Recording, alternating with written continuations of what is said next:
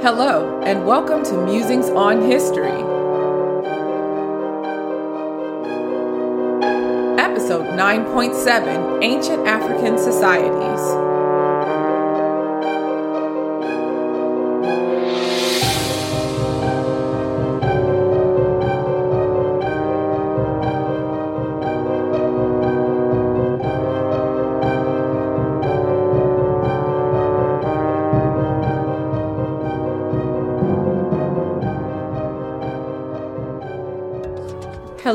And welcome back to Musings on History. Today's episode will be looking more in depth into the cultures and societies of pre colonial Africa, including relationships like marriage, parents and children, class stratifications, the role of religion, gender politics, and pre colonial African slavery.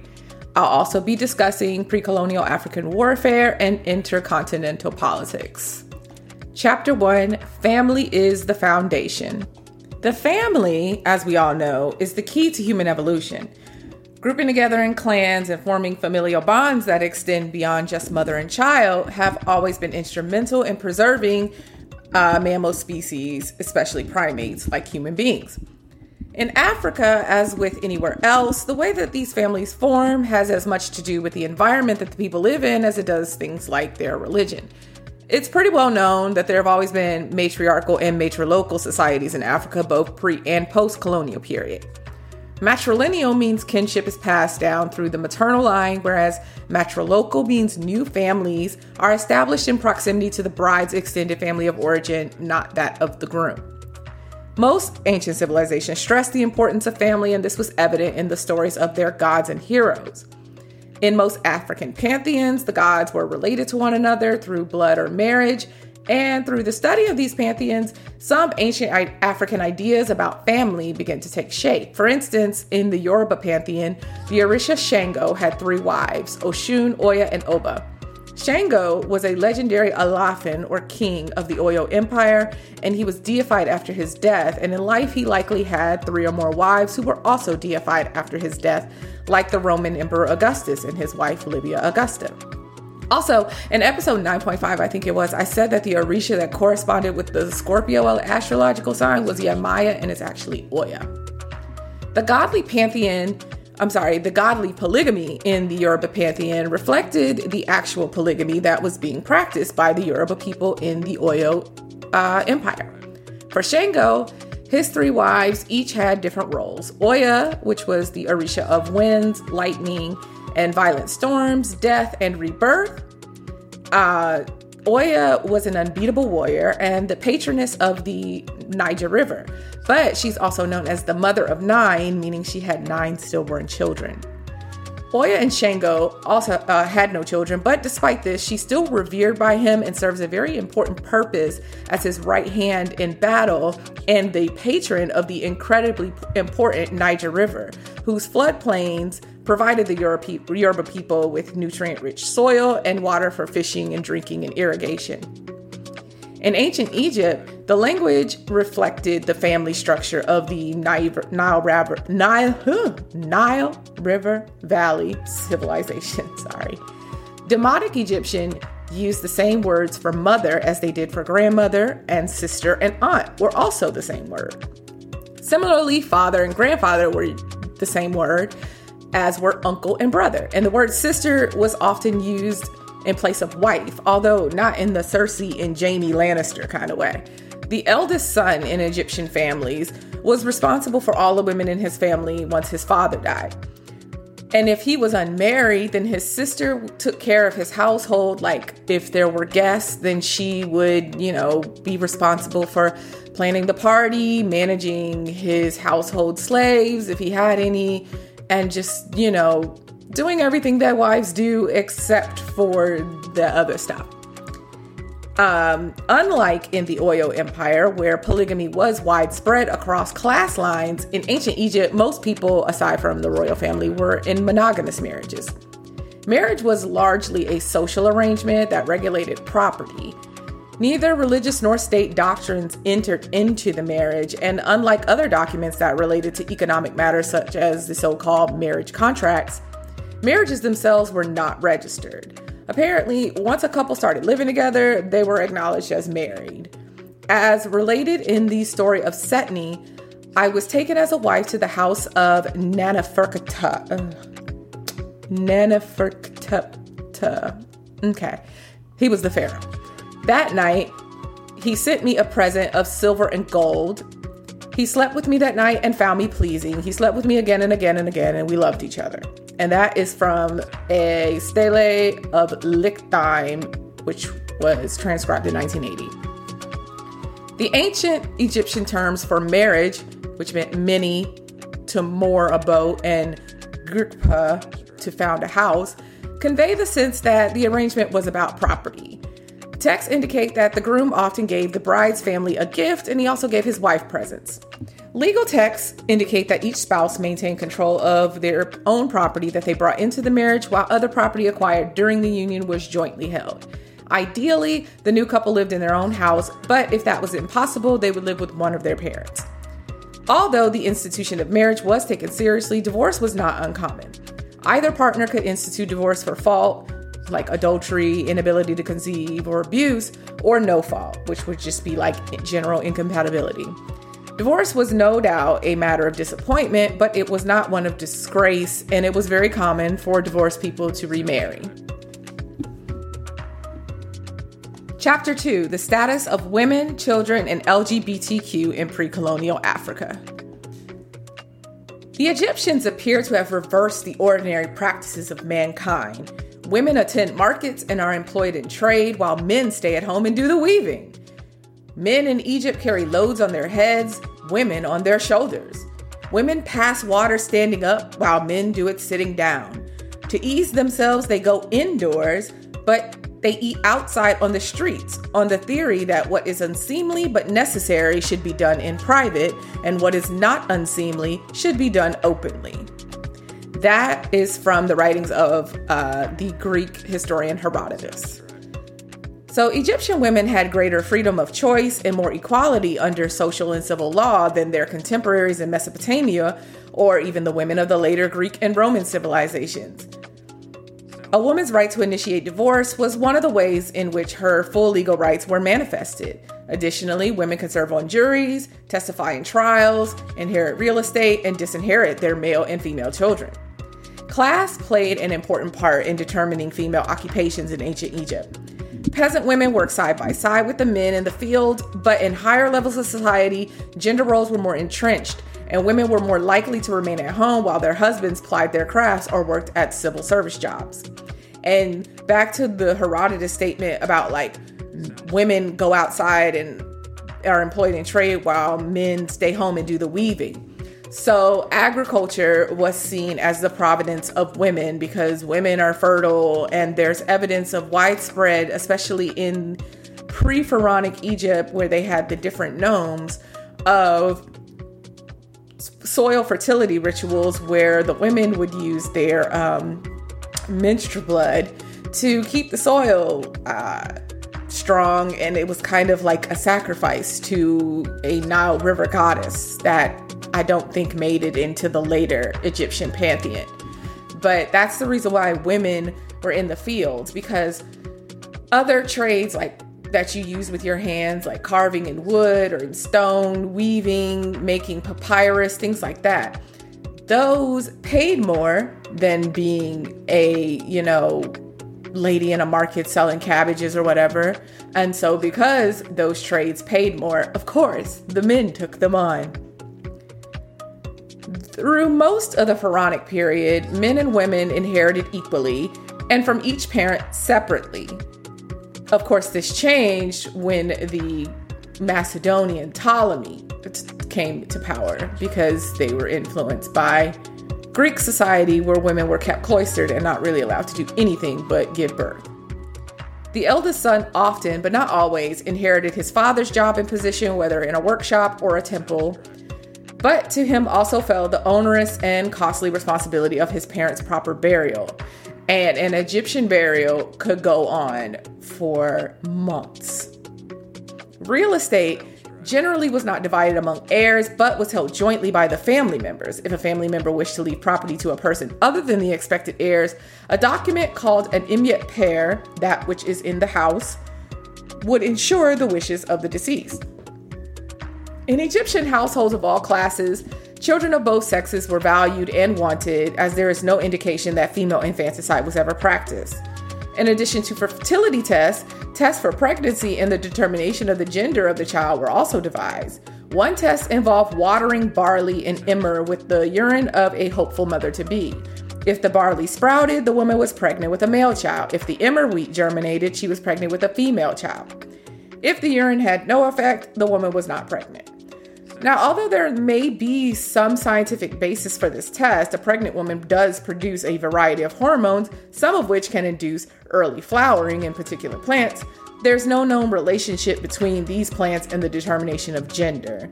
So maybe they didn't always get it right with the germination and the sprouting, but peeing on barley is one way to find out if you're pregnant. And that's cool that the uh, ancient Egyptians were aware of that. And that's probably another reason why agriculture was generally considered the provenance of women. Our pregnant pea makes the plants grow. Data collected from modern non industrial societies suggests that infant mortality in ancient Egypt was undoubtedly high.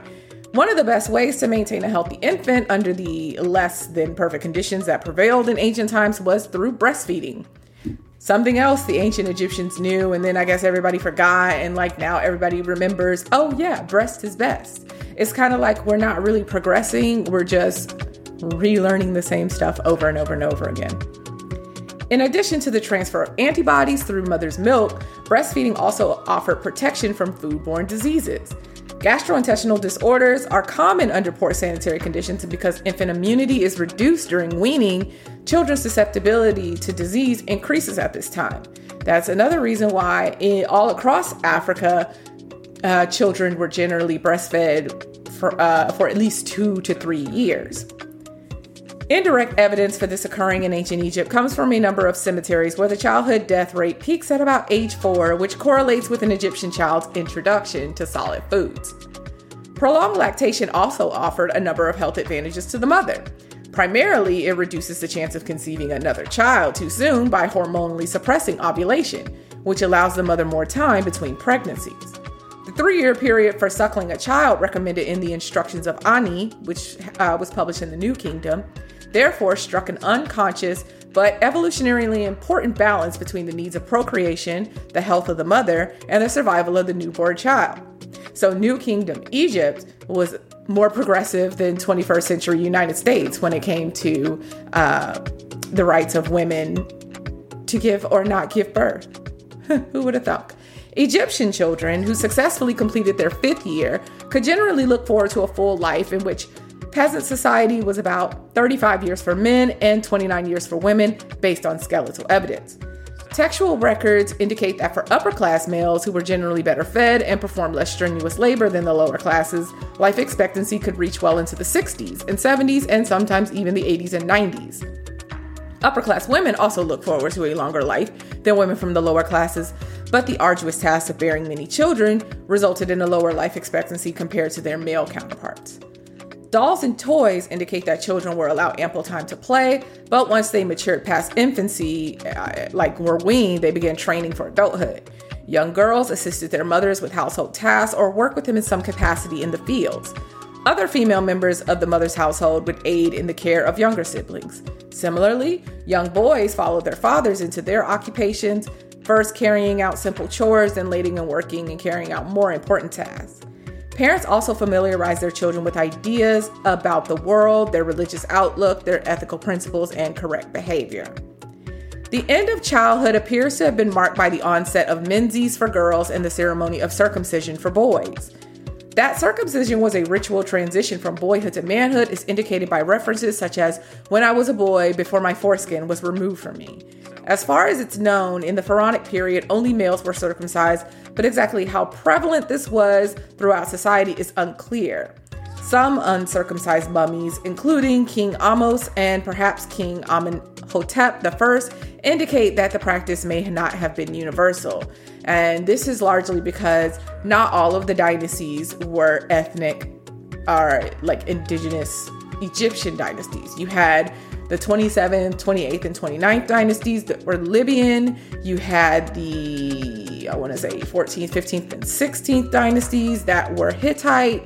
Then you had the Ptolemaic dynasties, uh, which came from Macedonia. So maybe it was a matter of like who was running things. The kingdom is possible because of the queen. The king is the sign, while the queen is the symbol. And this was from Warren Blakely. Nubia is an area of scholarship that was largely overlooked for a long time in favor of Egypt. Past finds in the area of Nubia were attributed to Egypt, and current excavation of the area is impossible because of Egypt's construction of the High Aswan Dam. However, renewed interest in Africa, brought on largely by Afrocentric scholars such as Cheikh Anta Diop, has resulted in a proliferation of scholarly work on ancient Nubia. Much of the scholarly work up to this point is dealing with the massive archaeological digs that occurred just prior to the building of the High Aswan Dam. As a result of this, the amount of available information on Nubia has increased immeasurably. Evidence has emerged that shows a people who, after decades of colonization by the Egyptians, rose above and established themselves as a force to be dealt with in East Africa. Nubians developed a culture and people that were distinctly different from Egyptians. After preliminary investigation into the ancient, uh, the area of ancient Nubia, a striking contrast emerges. The Nubians had an unusually high number of ruling queens, especially during the golden age of Meroitic kingdom. Through although ruling queens in themselves, in and of themselves, are not unusual, the portrayal of Nubian queens is exceptional for the area. A panel on display at the exhibit Nubia, Egypt's Rival in Africa which is, I think, currently showing at that new museum in Cairo, uh, showed the queen smiting her enemies, not helping someone smite her enemies, but she's like the war leader herself. This type of representation has no equivalent in either Egyptian or Western art. This unusual find has led to further research in the role of the women in Nubian society, both past and present. The result has been a surprising contrast between the more docile Nubian women of today and the warrior queens of ancient times. Upon closer examination of the history and culture of Nubia, it becomes apparent that women played a very important role. Unlike the rest of the world at that time, women in Nubia exercised significant autonomous control. In the Nubian Valley, worship of the queen of all goddesses, Isis, was paramount. Isis was kind of like an import that they made their own from Egypt. From the capital of Meroe, warrior queens fought for the interests of the Nubian Kushite Empire. Throughout history, women were portrayed in Nubian art as the bearers of the offspring of the gods.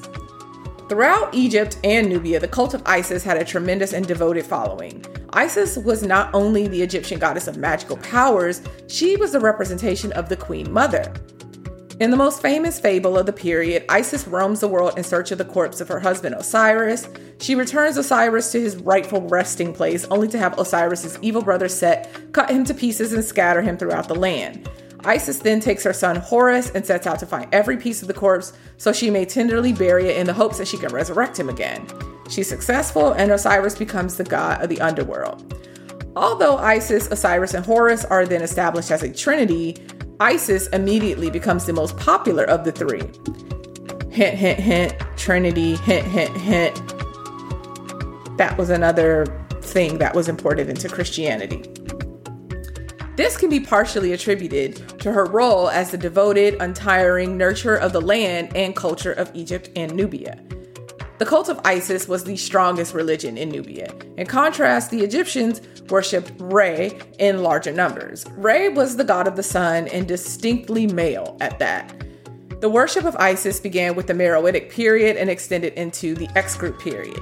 And as the cult of Isis got larger in Nubia, depictions of Re's phallus also got larger in Egyptian art. Like they were trying to say, yeah, you may have Isis as this warrior goddess in representation of Mero, Mer- Meroitic and Nubian culture, but look how big Re's penis is. Men are so stupid. Many Nubian rulers of the time were pictured with Isis on their crowns, male and female. This was considered an homage to her role as queen of all gods, goddesses, and women. Since the ruler was considered to be born of the gods, it was only natural that the mother should be paid such a tribute. Perhaps as a result of the strong influence of women figures in religion, Nubia and its Kushite rulers gave way to a number of strong queens throughout its history.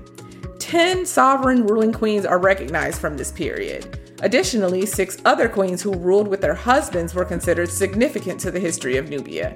Many of these rulers were immortalized in statuary. It was unheard of for non ruling queens or princesses to be immortalized in art. These queens were often portrayed as being very round, and uh, this was part of the queen mother model. And these queens were called both Qore, meaning ruler, and Kandake, meaning queen mother. And Kandake has been corrupted into the English form Candace. The emergence of the queen as a viable player in the politics of the day has its roots in the earliest Kushite tradition. Kushite rulers married and then passed more royal power into the hands of the queen. The perfect example of the expanded powers of the queen is Kushite queen Amaranes. Amanirenas, sorry. In 24 BC, she was threatened by the Roman Empire. Egypt was under the subjugation of Rome, and the frontier of the Kushite Nubian Empire was uh, 70 miles south of Syene, which was a Roman uh, fort. The Nubians were constantly raiding their Egyptian neighbors, and on one of these journeys, Amanirenas went along. When confronted, she led armies into battle and defeated three Roman cohorts. In addition, the Candace defaced a statue of Emperor Augustus and brought the head back to Nubia as a prize, which was then buried in the doorway of a very important temple as a final act of disrespect. I like her. She also had one eye. Uh, maybe I'll be her for Halloween. Furthermore, these queens of the Nubian Kushite Empire were given the special distinction of assuming a priestly role in the divine succession of kings. In other societies of the period, the divine right of the king passed from god to ruler, and there was really no room for a maternal figure. However, Nubian queens are often portrayed at the, eh, at the event of the divine birth. A fine example of this is the representation of Queen, oh, here we go, Amanishakheto, appearing before Amun. The queen is pictured with a goddess, possibly Hathor, the goddess of fertility, and is wearing a panther skin. This signifies her priestly role in the birth of the successor to the throne. This piece is one of a series. In the first, the queen is elected by God. This establishes her position as rightful ruler. Soon after, the divine child is conceived out of a meeting between the god and the queen. And then finally, the child and heir to the empire is delivered to the queen by the god. This complex and important role does not seem to have had an equivalent in other neighboring cultures. Also, at this time, the queen is beginning to be represented in royal art with a cowrie shell. This shell was often used as currency and uh, in trade. In art, the shell was thought to symbolize the vulva and, by extension, verbal communication. Pussy talk, indeed. The use of the cowrie shell, either real or representative, was reserved only for women and their ornaments. A possible explanation for this could be that women were allowed to speak freely and often. In any case, it shows that the artisans of the period connected the art of verbal communication with the ruling queens and other influential women of the period. Dr. Cheikh Anta Diop, in his book Pre Colonial Black Africa, explained that the African custom of matrilineal succession, very strict rules were observed. The heir to the throne was not the king's son, but the son of the king's firstborn sister, which would be the king's nephew. Because, it, as it said, you can never be sure who the father is, but the mother you can always be sure. Mama's baby, daddy's maybe. In his in Black Africa, which was published uh, in 1987, Diop explains that African bicameralism, a type of governance that several pre-colonial African societies used to rule, especially in West Africa, women in these societies, bicameral societies, had a position and influence where they participated in the running of public affairs within the framework of the Women's Assembly. This assembly sat separately from the Man's Assembly, but the two shared influence and power.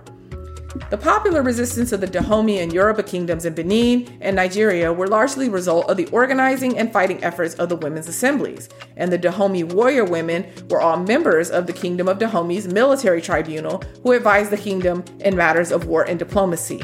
The inverse of this would be in pre-Roman Britannia, where these in the Celtic uh, tribal confederations, you usually had a queen who managed all matters of peace and diplomacy, and then you had the king who was chosen by the queen. He wasn't always her husband, chosen by the queen, and he took over in matters of war. And then he either died in the attempt or he had to sacrifice himself because he lost. African bicameralism, though, allowed the blossoming of both male and female and allowed the full use of both the feminine and masculine mind, according to Ivor Wilks, who describes 16th century African history as an era of great ancestresses, ancestresses characterized by an egalitarian social structure. I, calling it egalitarian, I think, is a little bit of a stretch. It's a bit of a stretch. According to C. McBailey File in 1999, although men dominated politics in Africa in the pre colonial period, there were quite a few women who played an active role in politics and government as well. As mentioned earlier, the Queen Mother and the King's sister were important politically and wielded a range of powers and authority, especially in military matters. Among the Sotho of southern Africa, the daughters of sub rulers were heads of female only military regiments. During the reign of Shaka Zulu, whose name is actually Shaka Ka Ooh, sorry, y'all. God knows my heart. Shaka Zulu, his aunt Kabayi and his mother, Queen Mother Nandi, were put in charge of military kraals and given power to govern while Shaka Zulu was on campaign. In Niger and Chad, women led the migration caravans. They formed cities and conquered kingdoms such as Queen Amina of Katsina and the Songhai people. Queen Amina of Katsina of the Songhai people. Say that three times fast. In Yoruba political culture, there was the Iyalode, who was a member of the Alaafin Council in the judiciary body. I've noticed that in these pre colonial African societies, women are either fertility goddesses, war goddesses, or justice goddesses. And not even just goddesses, but like that that, that was our main thing. Grow the food, have the babies, presi- preside over justice, and preside over war. Basically, all the important stuff. The Iyalode was a female representative who was responsible for women's issues and was their spokeswoman at the Alaafin's meetings.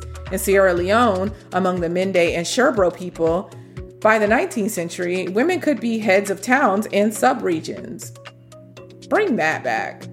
In June 2020, Botswana overturned colonial era laws which criminalized homosexuality, with the judge, Michael Leburu, declaring that the anti sodomy laws are a British import and were developed without the consultation of local peoples. And that's absolutely right. It was viewed as a massive success and a historic moment across the continent, and it does have historic precedent. Prior to European colonization, more relaxed attitudes towards sexual orientation and gender identity could be found throughout the African continent. As far back as 2400 BC, tombs have been excavated in ancient Egypt with two men's bodies, Nekha'Mun and Khnumhotep, embracing one another as lovers. And there were also like inscriptions in, in ancient Egyptian language, hieroglyphs saying that they were lovers. So there's no what two ways about it. They were lovers. In addition to their acceptance of same sex relationships, ancient Egyptians, similar to other civilizations at the time, not only acknowledged third genders, but venerated them.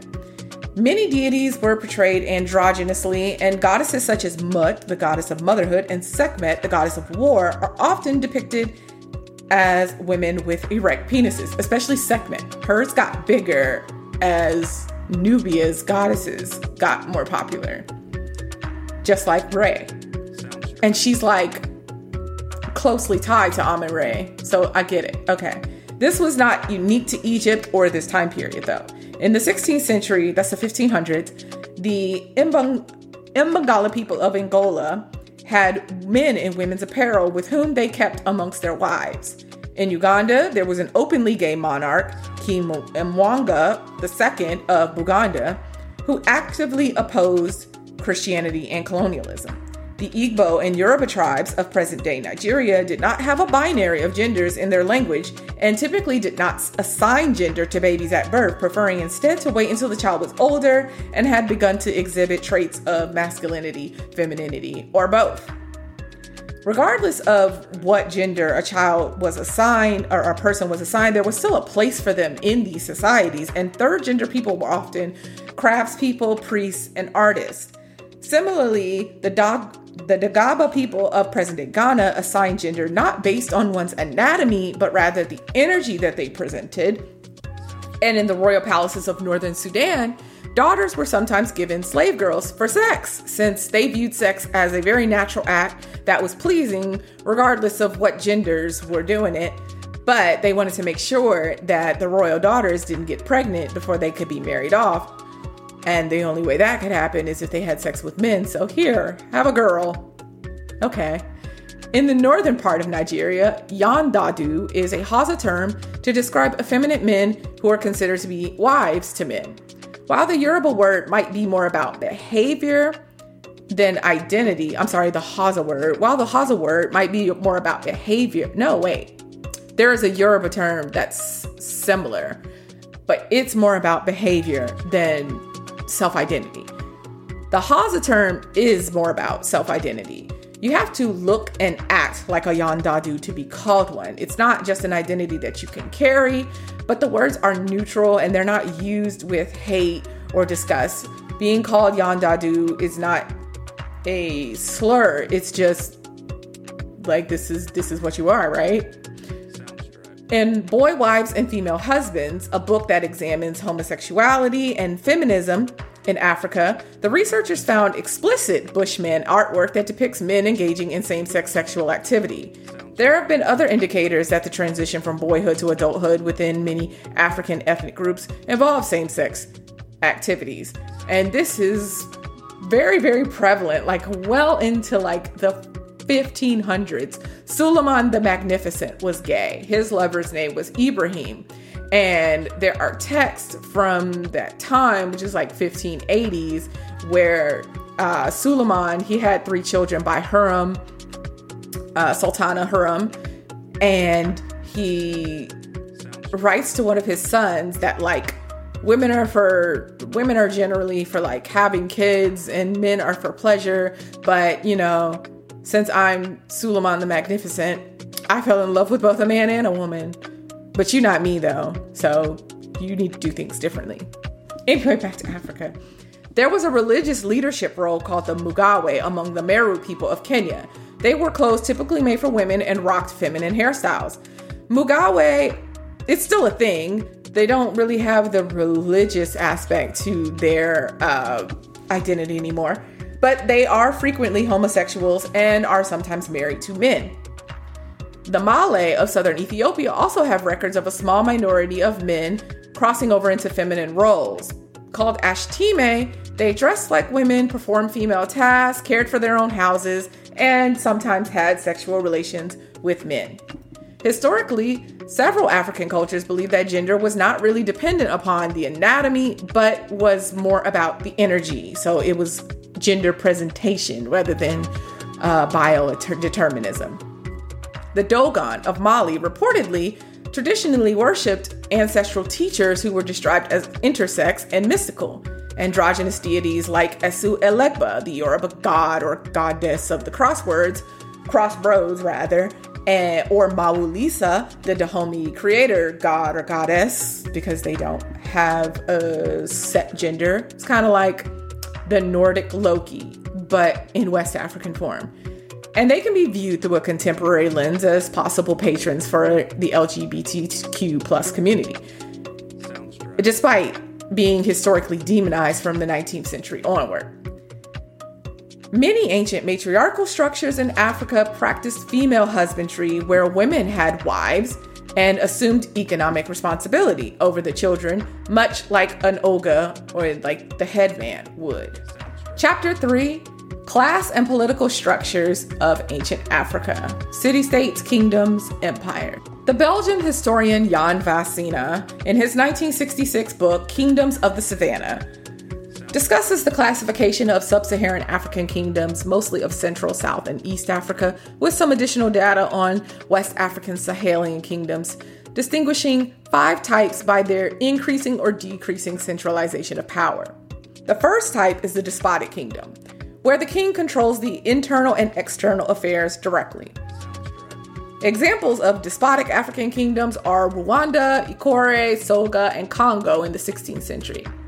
Then you have regal kingdoms, where the king controls the external affairs directly and the internal affairs via a system of overseers. The king and his chiefs belong to the same clans or lineages. Next are incorporative kingdoms, where the king controls only external affairs with no permanent administrative links between him and the chiefs of the provinces, and the hereditary chiefdoms of the provinces were left undisturbed after conquest. Examples of, these are the Bamileke, Lunda, Luba, and Lozi kingdoms. Then there are the aristocratic kingdoms, where the only link between central authority and the provinces is the payment of tribute. These kingdoms are morphologically intermediate between regal and federations.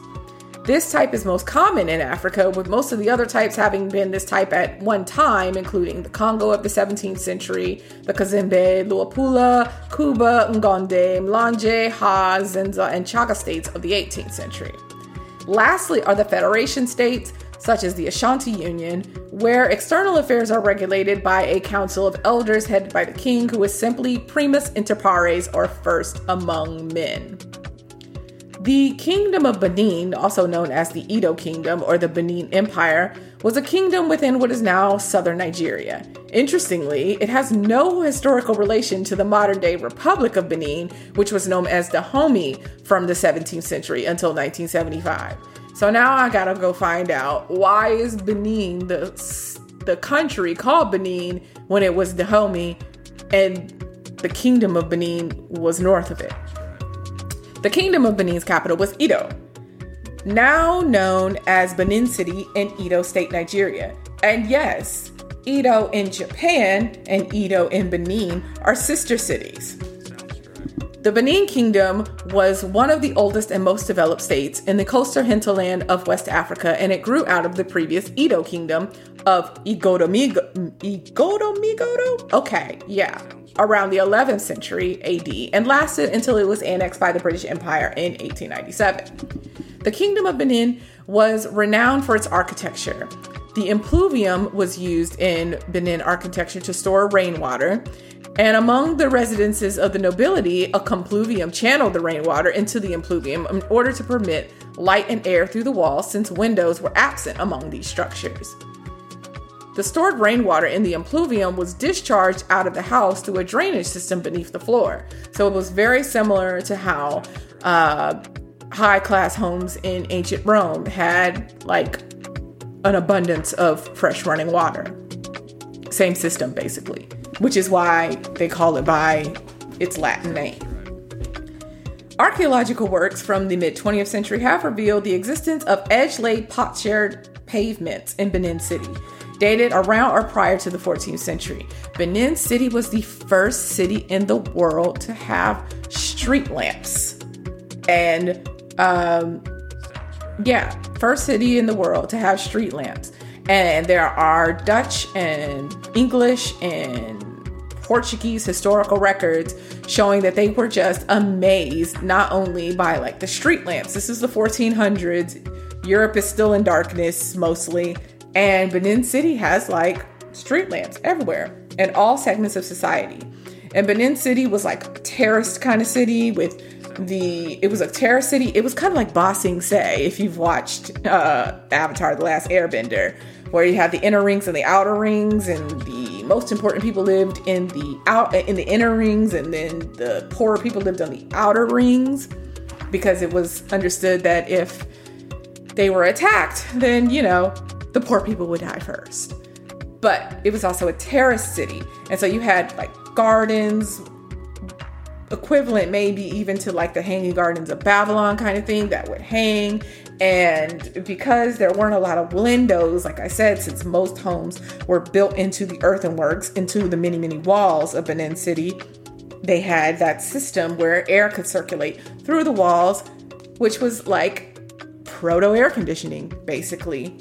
And so that's why when people say that, like, you know, there needs to be more development in Africa, Africa had development. It had plenty of development. Africa doesn't need Western development because Africa has a different landscape. It has a different climate. It has different, you know, indigenous soil, trees, everything. It's just very different.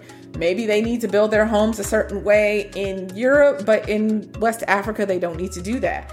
And the mud brick way was obviously the best way because all over the continent, that's what people use, whether they had trees or not. So go back to what you know. Now, the walls of Benin are a series of earthworks. Like I said, they're made up of banks and ditches called the Iya in the Edo language in the area around present day Benin City. Present day Benin City don't even look as good as it did before. Go back to what you know. They consist of about nine miles of city Iya and an estimated 900, uh, I'm sorry, 9,900 miles in the rural area about around Benin. Now I have to go there. Benin is so fascinating to me. Not only do I need to see the walls of Benin, they have a whole temple of snakes because in pre-colonial society, there was like a religious sect that was devoted to snakes and I love snakes and I just I need to go there. Some estimates suggest that the walls of Benin may have been constructed between the 13th and mid 15th century CE, and some suggest that the walls of religion in the Esan region may have been constructed during the first millennium AD. At its height, Benin dominated trade along the entire coastline from the western Niger Delta through Lagos to the Kingdom of Great Accra, which is in modern day Ghana. It was for this reason that the coastline was named the Bight of Benin. In its expansionist period, Benin ruled over the tribes of the Niger Delta, including the Western Igbo, Igbo, Ija, Itsekiri, Ika, Isoko, and Urhobo, amongst others. It also held sway over the Eastern Yoruba tribes of Ondo, Ekiti, Mahin, Ugbo, and Ijebu. It also conquered what became the city of Lagos hundreds of years before the British took it over in 1861. Lagos was a Yoruba uh, city. The Jollof Empire, also known as the Wolof or Wolof Empire, was a West African state that ruled over parts of modern day Senegal from 1350 to 1549. Following the 1549 Battle of Danki, its vassal uh, states were fully or de facto dependent. In this period, it is simply known as the Jollof Kingdom. The state of Jollof, named for the central province where the king resided, was a vassal of the Mali Empire for much of its early history. Jollof remained within that empire's sphere of influence until the latter half of the 14th century. During a succession dispute in 1360 between two rival lineages within the Mali Empire's royal bloodline, the Jollof people took advantage of the internal divisions in the Mali Empire and became permanently independent. So when you see the online banter between Ghanaians and Nigerians over whose Jollof is best, you, you will always see a Senegalese person like, it's that's not even your dish, it's ours. And as someone who has had Ghanaian jollof and Nigerian jollof and has Senegalese jollof, uh, two years ago for my birthday, or last year rather for my birthday. Yeah, Senegalese jollof is shitting on everybody else's. Sorry, not sorry. The end. In Jollof society, there was a developed class system involving different classes of royal and non royal nobles, free men, occupational caste, and slaves. Occupational caste included blacksmiths, jewelers, tanners, tailors, musicians, and griots. Smiths were usually uh, Smiths were important to society for their ability to make weapons of war, as well as their trusted status for mediating disputes. Griots were employed by every important family to be their chroniclers and advisors, without much of whom, without whom much of early Jollof history would be unknown. Through the throughout the different classes, intermarriage was rarely allowed, Women could not marry upwards, and their children did not inherit their father's superior status if children between the classes were born. However, women had some influence and role in government. The Linger, or Queen Mother, was the head of all women and very influential in state politics. She owned several villages that cultivated farms and paid tribute directly to her. There were also other female chiefs whose main task was judging cases involving women. Again, women being primarily instrumental in the judiciary in West African societies. In the empire's most northern state of Waalo, women could aspire to the office of Bur, and then rule the state. And a burgh was like mm, the equivalent would be like a medieval bailiff. The Jollof Empire was organized as five coastal kingdoms from north to south, which included Wallo, Kayor, Baol, Sine, and the Kingdom of Saloum. All of these states were tributary to the landlocked state of Jollof. The ruler of Jollof was known as the Boer Ba, and he ruled from the capital city of Linguère. Each Wolof state was governed by its ruler appointed from the descendants of the founder of the state. State rulers were chosen by their respective nobles, while the Boer was selected by a college of electors, which also included the rulers of the five kingdoms, which is kind of similar to the Holy Roman Empire system of elector princes. There was the Boer of Wallo, the Damel of Kayor, the Tine or Tinye of Baol, as well as the two Lamans of the Serer states of Sine and Saloum. Each ruler had practical autonomy, but was expected to cooperate with the Boer on matters of defense, trade, and provision of imperial revenue. Once appointed, office holders went through elaborate witch rules to both familiarize themselves with their new duties and elevate them to a divine status. From then on, they were expected to lead their states to greatness or risk being declared unfavored by the gods and being deposed and sacrificed. The stresses of this political structure resulted in a very autocratic government where personal armies and wealth often superseded constitutional values. Serer tradition says that the kingdom of Sine never paid tribute to the Ndani Nde nor any of his descendants at Jollof. It further states that the Sine were never subjugated by Jollof and that the probably mythical Didane or Didion, mm, okay, himself received his name from the mouth of Maizawali, the king of Sine. Sylviane Diouf states that each vassal kingdom, Walo, Takrur, Bayor, Bayo, Kayor, Baol, Sine, Saloum, Wuli, and Nyani, recognize the hegemony of Jollof and pay tribute. I hope you guys work that out. Chapter 4 Trade and War in Pre Colonial Africa. So, back in episode 9.3, I talked about the five major, five major climate zones of Africa. These climate zones created the conditions for very specific kinds of production in pre colonial Africa, from mining to agriculture to animal husbandry. Using the climate zones as a guide helps explain the variety of production systems in pre colonial Africa. Agriculture and mining were the two most important productive activities in the tropical forest zones of pre colonial Africa. By 1000 AD, West Africa was the main supplier of gold to Western Europe via the trans Saharan trade routes, and the kingdoms of Mali, Ghana, and Songhai profited greatly from the trans-Saharan gold trade on the west coast, while the sultanates of Kilwa, Ajuran, and Mogadishu profited on the east coast. Pre-colonial West African societies were more specialized than societies in the rest of Africa, and their specialization seems to have increased over time. Trade and the use of slaves were far more developed in West Africa in both the forest and savanna regions, which now makes the transatlantic uh, slave trade make a lot more sense. Slavery was much more entrenched, and selling other West Africans was much more entrenched. Another kind of specialization in West Africa was the development of commercial centers. New centers became important as older ones lost their importance when the types of trade and the goods being traded changed over time. Hausaland, for example, was a leading regional center in the 16th century. It grew in strength because of its successful engagement in the gold trade. But as the gold trade became less important in the 17th century, Hausaland was replaced as a major commercial center by the Dahomey Kingdom in the area today, now known as Benin. This kingdom had become a key player in the growing trade of slaves. It grew richer and richer as it profited from the 17th century transatlantic slave trade. So when I go to Benin, Somebody needs to give me a, a, meal on lagniappe. I mean, it's only fair.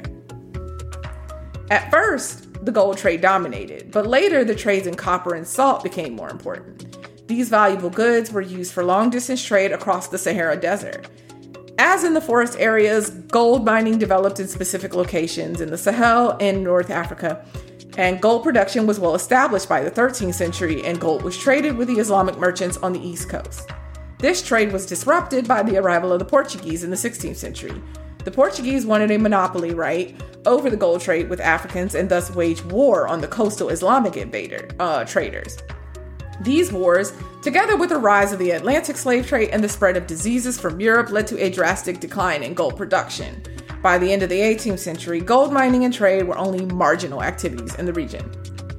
The need to clear the forest for agriculture was probably the main incentive for the development of African iron smelting.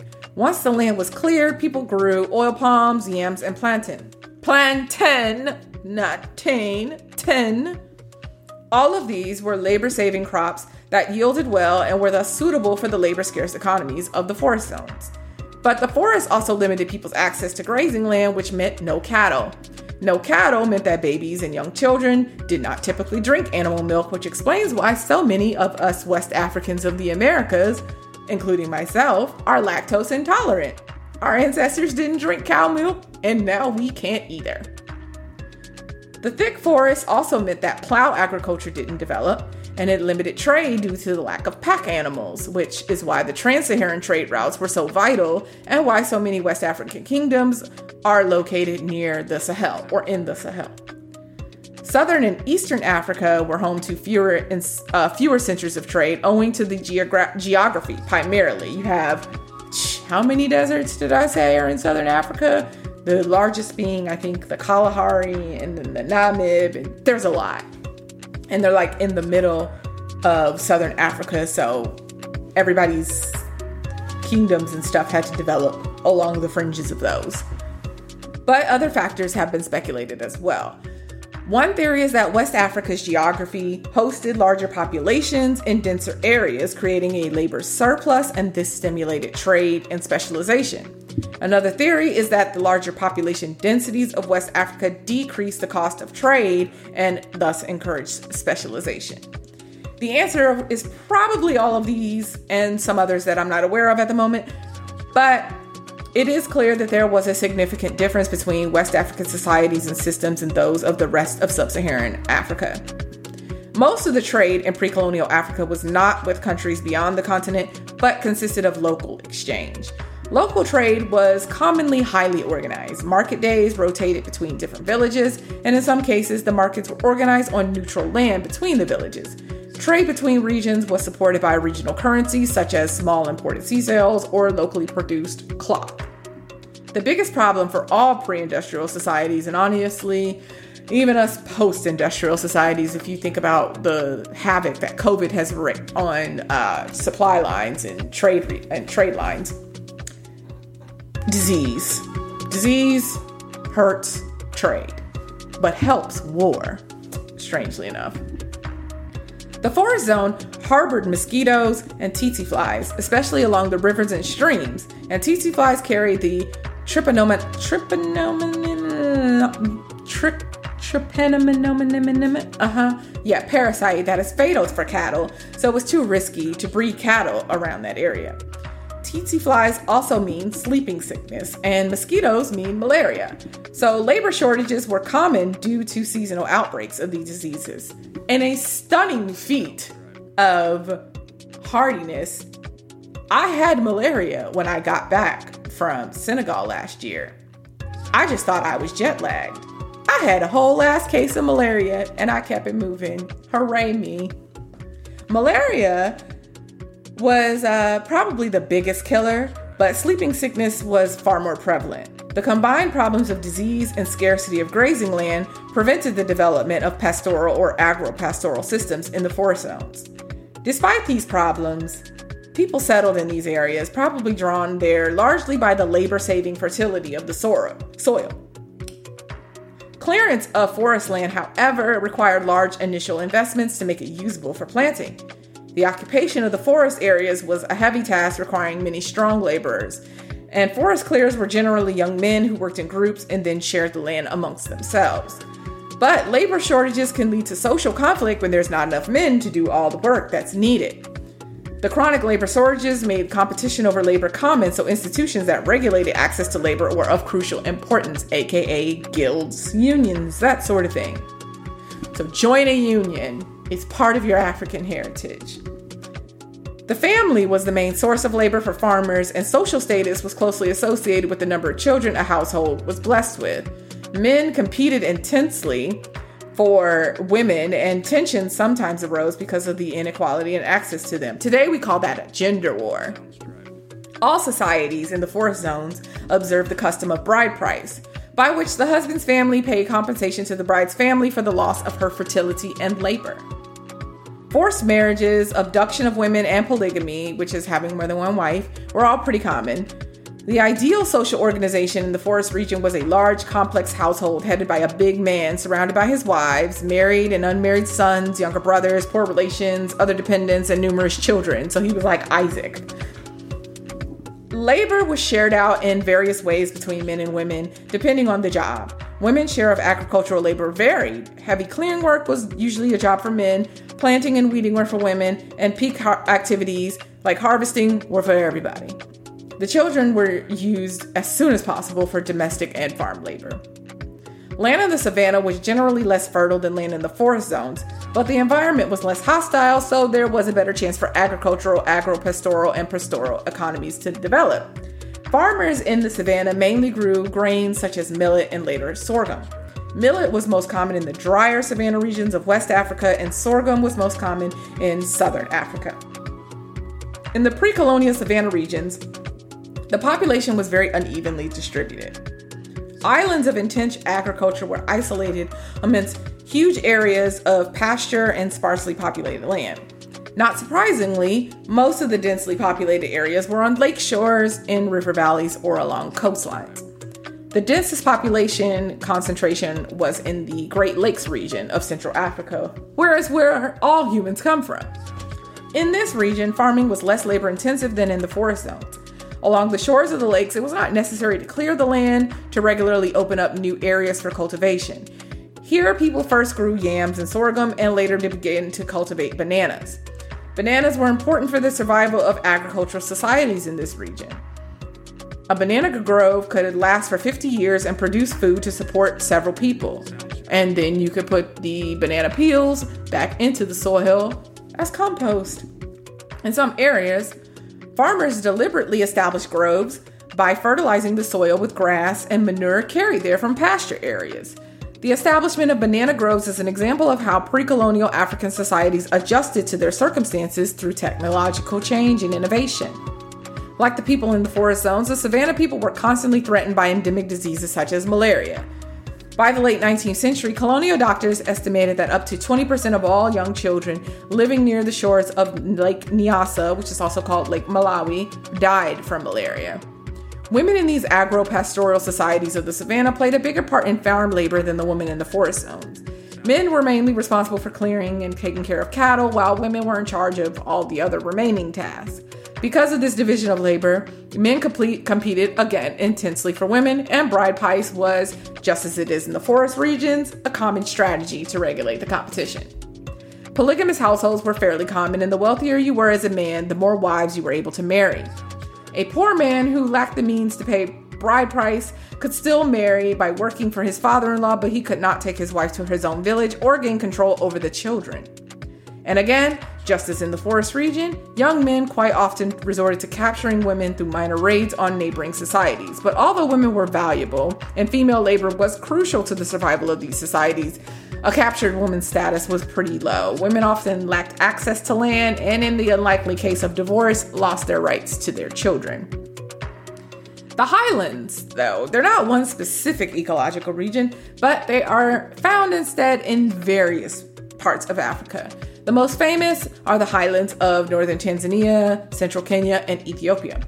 The highlands have to be discussed separately because the socioeconomic organization of these areas was very different from that of the forest and savanna zones. The well watered highlands enable Africans to develop systems of intensive agriculture.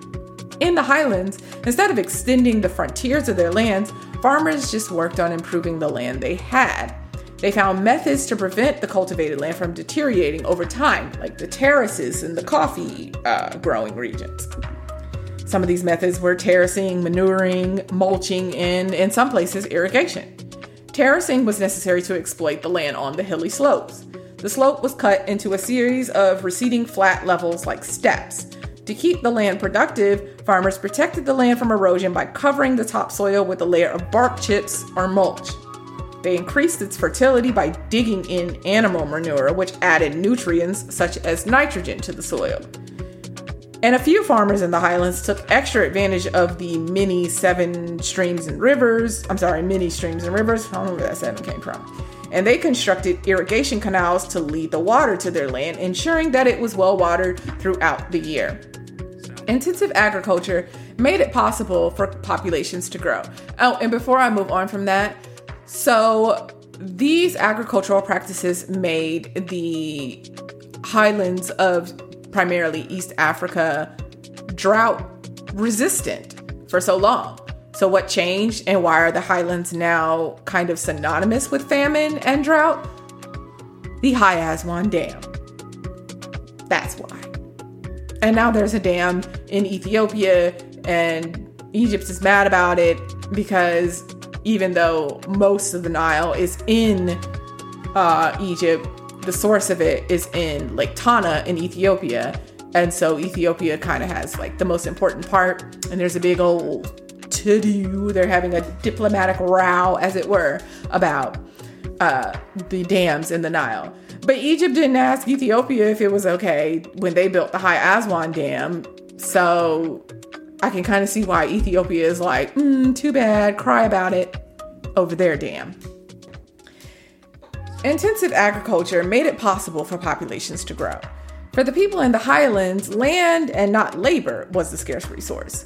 Men and women commonly worked together in the fields, sowing and harvesting. Men were usually responsible for the heavier work, such as plowing and construction of terraces. When extra labor was needed during the agricultural peak seasons, for jobs like clearing land and bringing in a big harvest, a farmer would arrange a work party of men from his village. After the work was done, they'd be invited to a feast where meat and beer were served. Uh, and if you have never had Ethiopian honey beer, oh my God, I forgot what it's called, but it is so damn good. Women played a central role in the work parties as they were in charge of cooking the food and brewing the beer. Households that could not provide a good spread of food and plenty of beer would be unlikely to get many villagers to help in the future. Feed your people. Despite the land scarcity, however, there were seldom conflicts over the land. The most prevalent sign of wealth was not was in fact not the size of the uh, farmer's land, but his control and ownership of terrace walls, irrigation canals, and other land conservation devices. So you weren't judged by how many cattle you had or how many acres you had, but rather how much you could yield off of what you had. Like you coming up with new irrigation practices, you adding manure to your mulch. Like, what are you up to? I like that. It's not the size of the dog in the fight, it's the size of the fight in the dog. Richer and wealthier farmers employed rural rate, rural, rural wage laborers from the hinterlands. Not to help with agriculture, but to maintain the land and improve its quality. The Ethiopian highlands deserve special mention for this as well because the area was very different from the rest of pre colonial Africa. The difference was not only in the Ethiopians' development of intensive agriculture, but in their use of ox plows. The topsoil in Ethiopia was generally deeper than in other regions of Africa, making the use of plows beneficial. The biggest expansion of plow agriculture in, e- in Ethiopia took place between the 16th and early 20th centuries.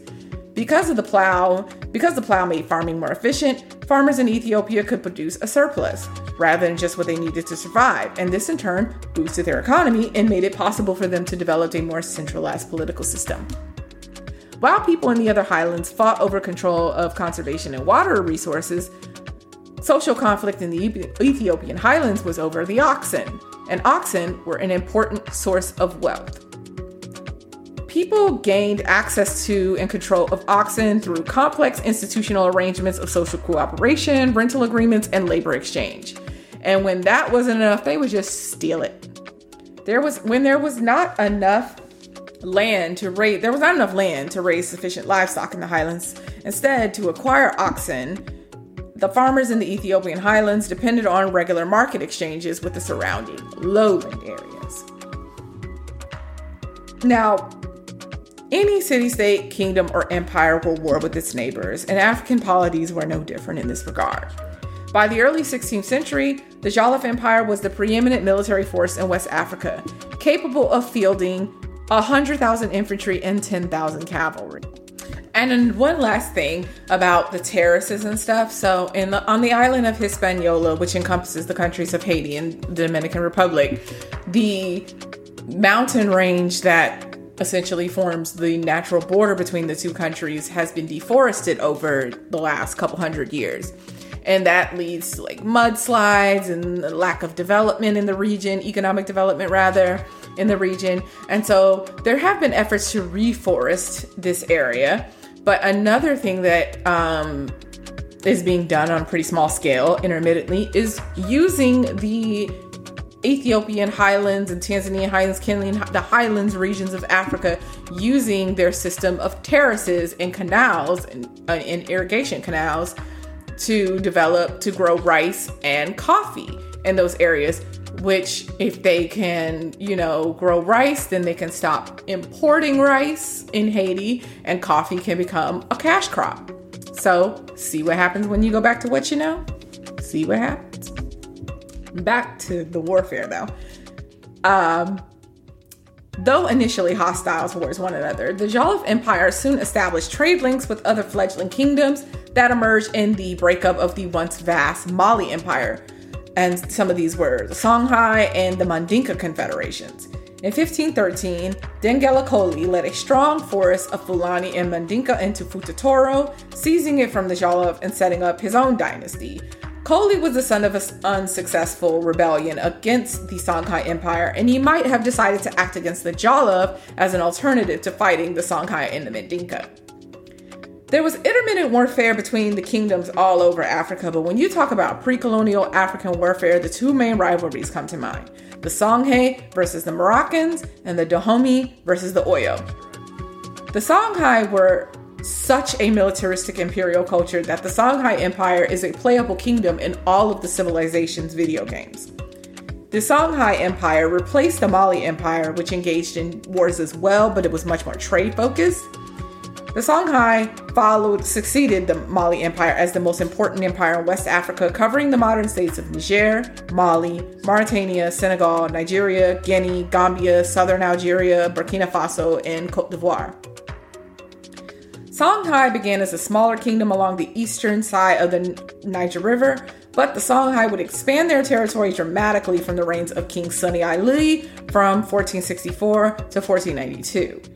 The confederated tribes traded in goods including gold, salt, slaves, cola nuts, leather, dates, and ivory. By the 10th century, the Songhai chiefs had established Gao as a small kingdom, taking control of the people living along the trade routes. Around 1300, Gao had become so prosperous that it attracted the attention of the Mali Empire and its rulers. Gao was subsequent, subsequently conquered by them, and Mali profited from Gao's trade and collected taxes from its kings until about the 1430s. Troubles in the Mali homelands made it possible to, uh, impossible rather, to maintain control of Gao. The historian Ibn Battuta visited Gao in 1353 when the town was part of the Mali Empire. He arrived by boat from Timbuktu on his journey returning from visiting the capital of the empire. And he said, Then I traveled to the town of Kaka, which is a great town on the Nile, Niger, or Niger River, one of the finest, biggest, and most fertile cities of the Sudan. And Ibn Battuta was hella racist, so for him to say that a black African city, state, or kingdom was the finest, biggest, and most fertile of the cities of the Sudan, that's a big deal. There is much rice there, and milk, and chickens, and fish, and the cucumber, which has no like. I guess that was his first time having a cucumber. Its people conduct their buying and selling with cowries, like the people of Mali.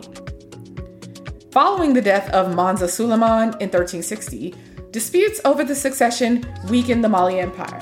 Furthermore, the ruinous reign of Marijata II left the empire in pretty bad financial shape, but the empire itself passed intact to Musa II.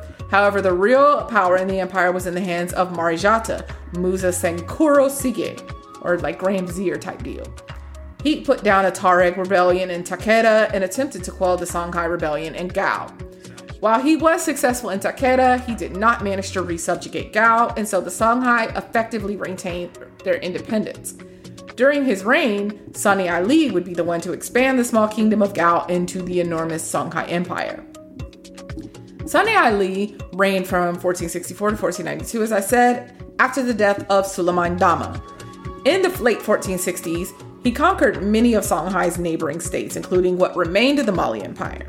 Sani Ali was considered the empire's most formidable military strategist and conqueror. During his campaigns for expansion, Ali conquered many lands, repelling attacks from the Mossi from the south and overcoming the Dogon of the north.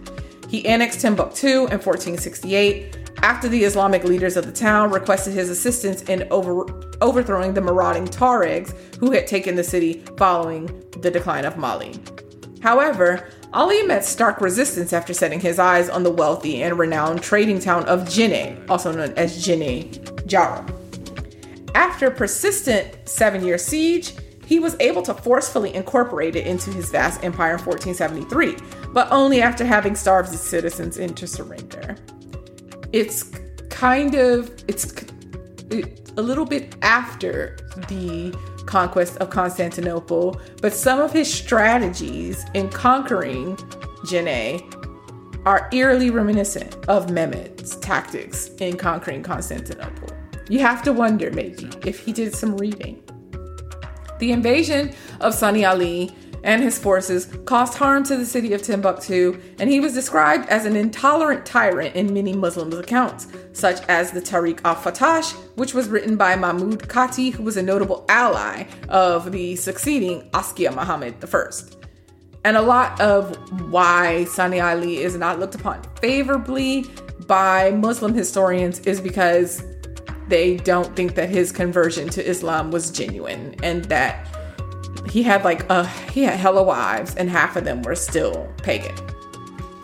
According to the Cambridge History of Africa, the Islamic historian Al Sadi expresses this sentiment in describing his incursion on Timbuktu. They also were really, really saddened by like what he did to Timbuktu.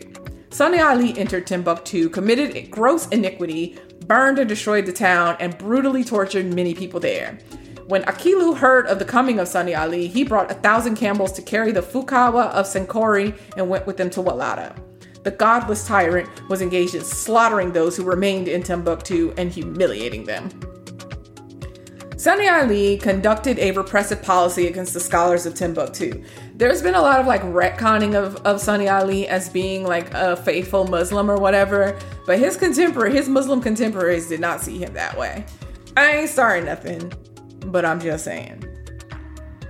So he conducted a very repressive policy against the scholars of Timbuktu, especially those of the Sankore region who were associated with the Tuareg. With his control of critical, critical trade routes in cities such as Timbuktu, Sani Ali brought great wealth to the Songhai Empire, which at its height would surpass the wealth of Mali. In oral tradition, Sani Ali is often known as a powerful politician and great military commander. Now, whatever the case really was, his legend consists of him being a fearless conqueror who united a great empire, sparking a legacy that is still intact today. Under his reign, Djenné and Timbuktu eventually did regain their status as great centers of learning, though. Now, during the reign of Sani Ali, Songhai, like I said, surpassed the Mali Empire. His death on November 6, 1492, is a matter of conjecture.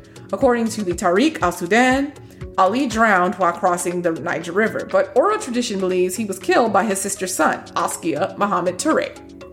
He was succeeded by his son, Sani Baru, who was challenged by Askia because Baru was not seen as a faithful Muslim.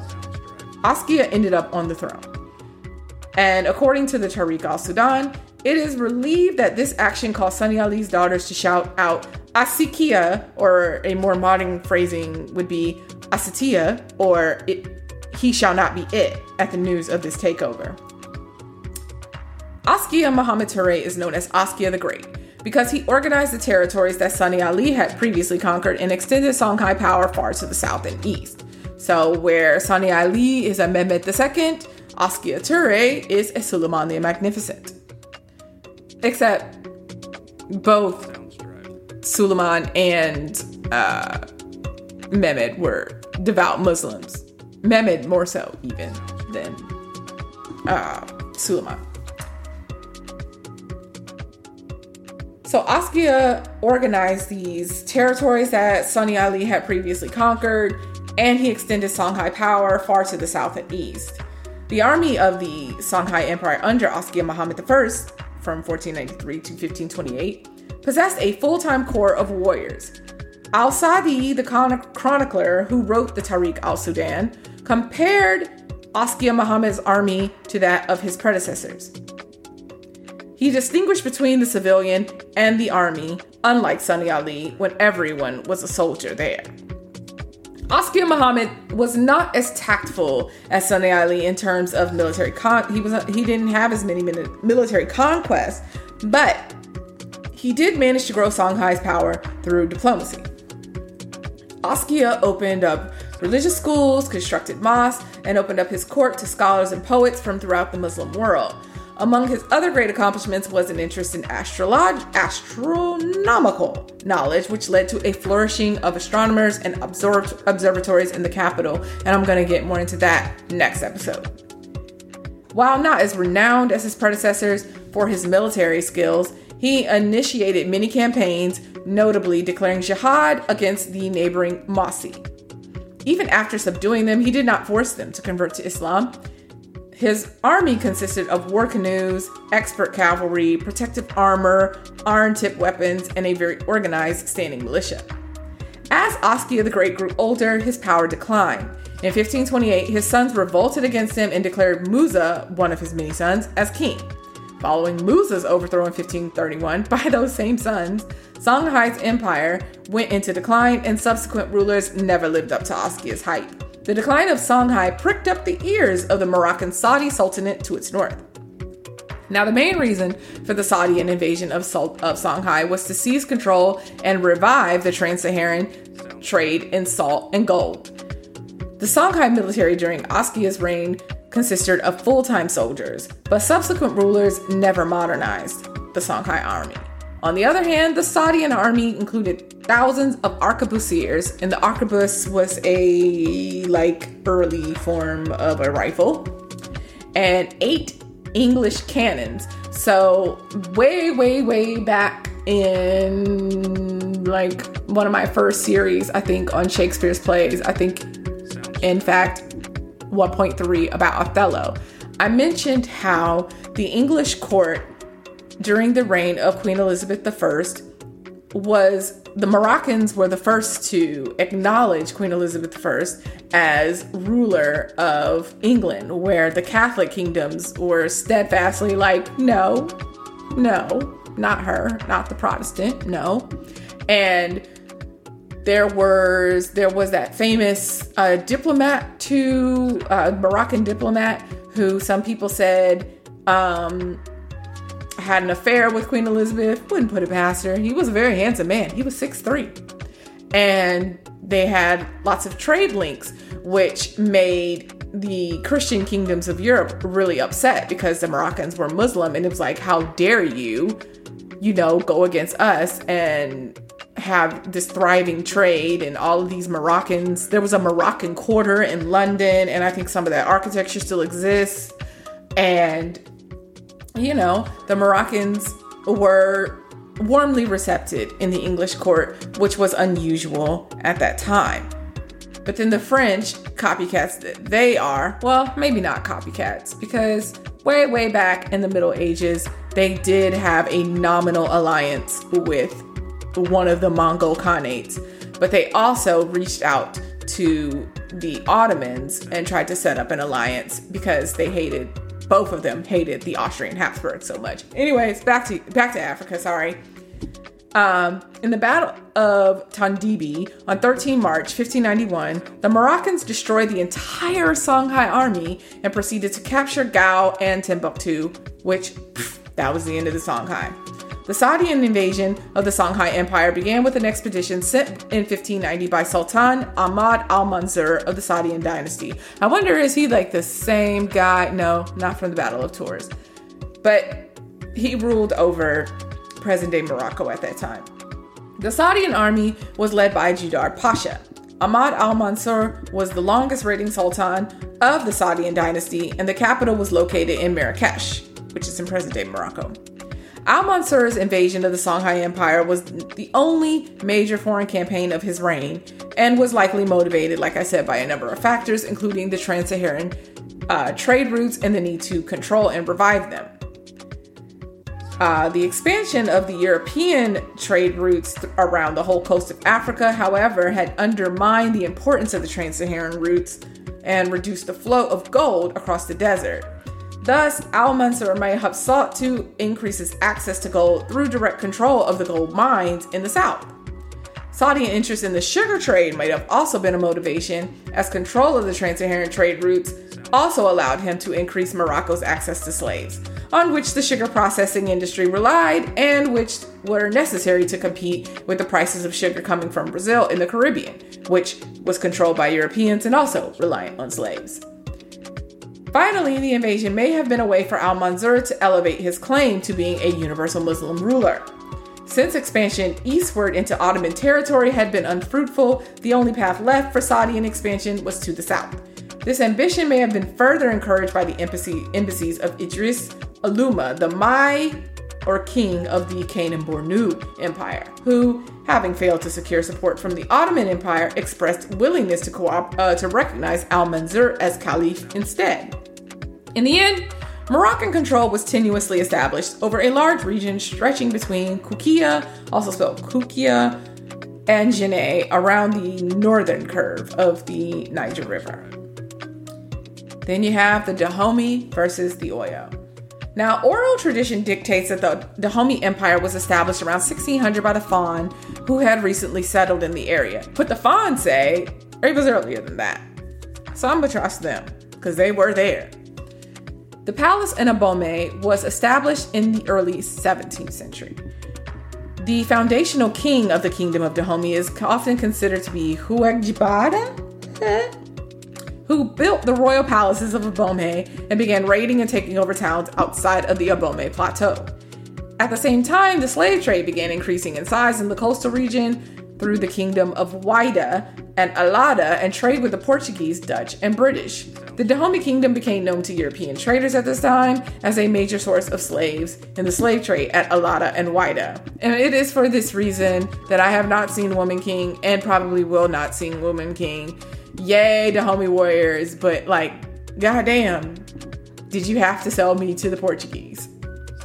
King Ajaga, grandson of Huagbada, came to the throne in 1718 and began significant expansion of the kingdom of Dahomey. Fun fact once the kingdom of Dahomey was incorporated into the British Empire in the late 19th century, the last king of Dahomey, or second to last king, third to last king, one of the last kings of Dahomey, actually went into asylum in Haiti, where he lived for like another 20 years.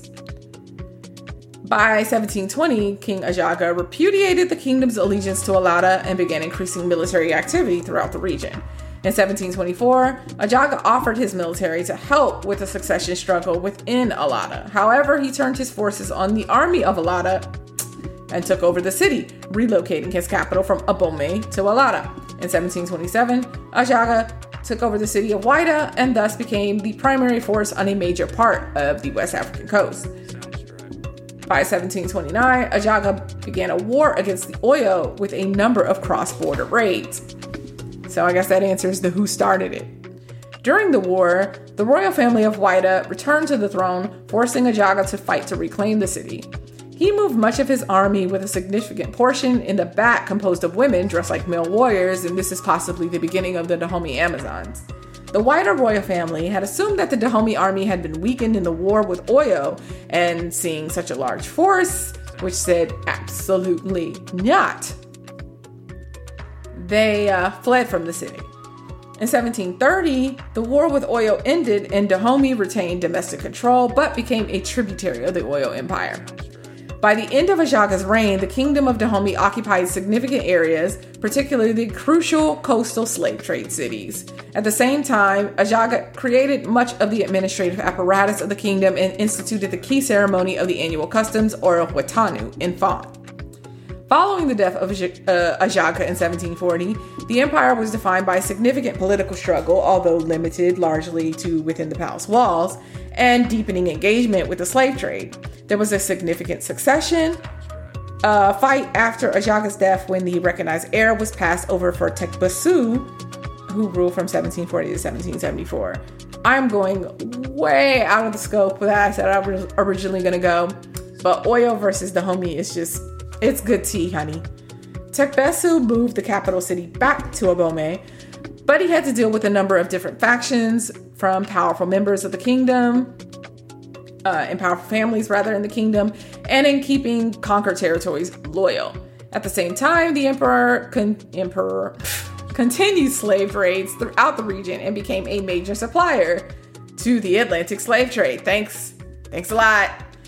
In the late 18th century, Oyo put pressure onto Dahomey to reduce its participation in the slave trade, largely to protect its own slave trade, and Dahomey complied by limiting some of its slave trade. I know I sound bitter, and yeah, I, I, I, I, I'm bitter. I'm not over it, and I'm not gonna get over it.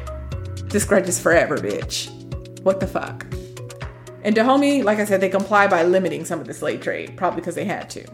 However, even with this, the empire was a significant player in the slave trade, supplying up to about 20% of the total slave trade and providing the largest portion of revenue for the king. Yeah, never going to see Woman King. Never, ever, ever. Viola, why did you do that? Why, why did you do that? Why, why? No. In 1818, King Gezo, who reigned from 1818 to 1858, came to the throne by forcibly replacing his older brother Andonzo. Adondazon? Okay. Crucial in Gezo's rise to power was the financial and military assistance of Francisco Felix de Souza, a prominent Brazilian slave trader located in Whydah. As a result, Geza named de Souza the Chacha or Viceroy of Trade in Whydah, providing him with significantly more power and money. And the title Chacha remains an important honorary position in Whydah to this day. In 1823, Gezo led armies against Oyo and was this time able at, to end the tributary status of Dahomey and permanently weaken Oyo. The origins of the Oyo Empire lie with Oran- Oranyan, also known as Oramian, the last prince of the Yoruba kingdom of Ile Ife. Oramian made such made an agreement with his brother to launch a punitive raid on their northern neighbors for insulting their father Oduduwa, the first Une of Ifa. Uni of Ifa, sorry. On the way to the battle, the brothers quarreled and the army split up. Oram, Oramian's force was too small to make a successful attack, so he wandered to the southern shore, reaching Busa. There, the local chief entertained him and provided a large snake with a magical charm attached to its throat. If anyone wants to gift me anything for my birthday, I have a ball python. Her name is Aida. She's beautiful, and I would like a nice chain to attach to her throat. She probably wouldn't like it though. The chief instructed Oramian to follow the snake until it stopped somewhere for seven days and disappeared into the ground. Oramian followed this advice and founded Oyo, where the serpent stopped. Ball pythons are not serpents. Um, the site is remembered as Ajaka. Oramian made Oyo his new kingdom and became the first Oba, meaning king or ruler in the Yoruba language, with the title of Alafin of Oyo, and Alafin means owner of the palace in Yoruba. He left all his treasures in Ife and allowed another king to rule there. At one time, Oyo Ile was at war with the Bariba of Borgu, who wanted to subjugate the new city still under construction. Oragun Aj- Ajgunla of listen, Yoruba people. Oh my god. Oh my god. Oh my god. Ooh, y'all got some names on y'all. Ooh, child. Ooh. I must be Igbo because I can't say this. Not long after the war was won, Oramian had a son, Ajuan Ajaka. Much later, Arambambi was born by the woman from Tapa. It's believed that the name Sango was given to his maternal given by his maternal grandfather, or he adopted it from the local god named for the lo- god of thunder. Either way, the royal family was devoted to the spirits of thunder, Jakuta, and war, Ogun. The founding of Oyo is regarded as around 1300 CE. And Oramian, the first Oba, was succeeded by Oba Ajaka, Alafin of Oyo. Ajaka was deposed because he lacked Yoruba military virtue and allowed his sub-chiefs too much independence. Leadership was then conferred upon Ajaka's brother, Shango, who was later deified as the deity of thunder and lightning, so he must have been a beast on that battlefield.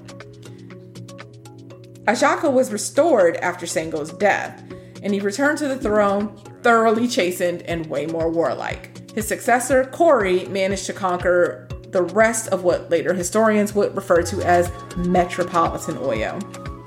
There was a high degree of professionalism in the army of the Oyo Empire. Its military success was due in large parts to its cavalry, as well as the leadership and courage of Oyo officers and warriors. They had much elan, as it were. Because of its main geographic focus was to the north of the forest, Oyo enjoyed easier farming and thus a steady growth in population, which kept up their military numbers.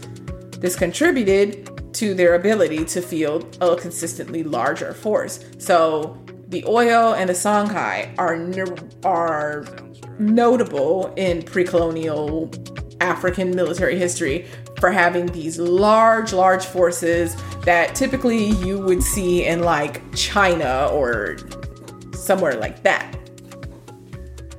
There was also an entrenched militaristic culture in Oyo where victory was obligatory and defeat carried the duty of committing suicide. So they were on like Edo period, Sengoku period levels of crazy about war and honor and all that type of stuff. This do or die policy, no doubt, contributed to the military aggressiveness of Oyo's generals. And I think, like in the Nigerian military to this day, a lot of the generals are Yoruba because they are still on some like, what's up, what's up, what's up, like be about it type situation. Who knew that ride or die was an African proverb? The Oyo Empire was the only Yoruba state to adopt cavalry. It did so because most of its territory was in the northern savannah, which meant lots of room for the horses to charge. The origin of this cavalry is unclear. However, the Nupe, Borgu, and Hausa in neighboring territories also used cavalry and may have had the same historical source. Oyo was able to purchase horses from the north and maintain them in metropolitan Oyo because of the partial freedom from the tsetse fly. Cavalry was the long arm of the Oyo Empire. Late 16th and 17th century expeditions were composed entirely of cavalry. There were drawbacks to this, though. Oyo could not maintain its cavalry army in the south, but it could raid at will. Cavalry in highly developed societies such as Oyo was usually divided into light and heavy, and that is generally standard in most standing armies. Heavy cavalry on larger imported horses was armed with heavy thrusting lances or spears and also with swords. Light cavalry on smaller indigenous ponies were armed with clubs and bows. Infantry in the region around the Oyo Empire was uniform in both armor and armament. All infantry in the region carried shields, swords, and lances of one type or another. Shields were usually about four feet tall and two feet wide and made of elephant or ox hide. The three foot long heavy sword was the main armament for close combat. The Yoruba and their neighbors used triple barbed javelins, which could be thrown accurately from about 30 paces.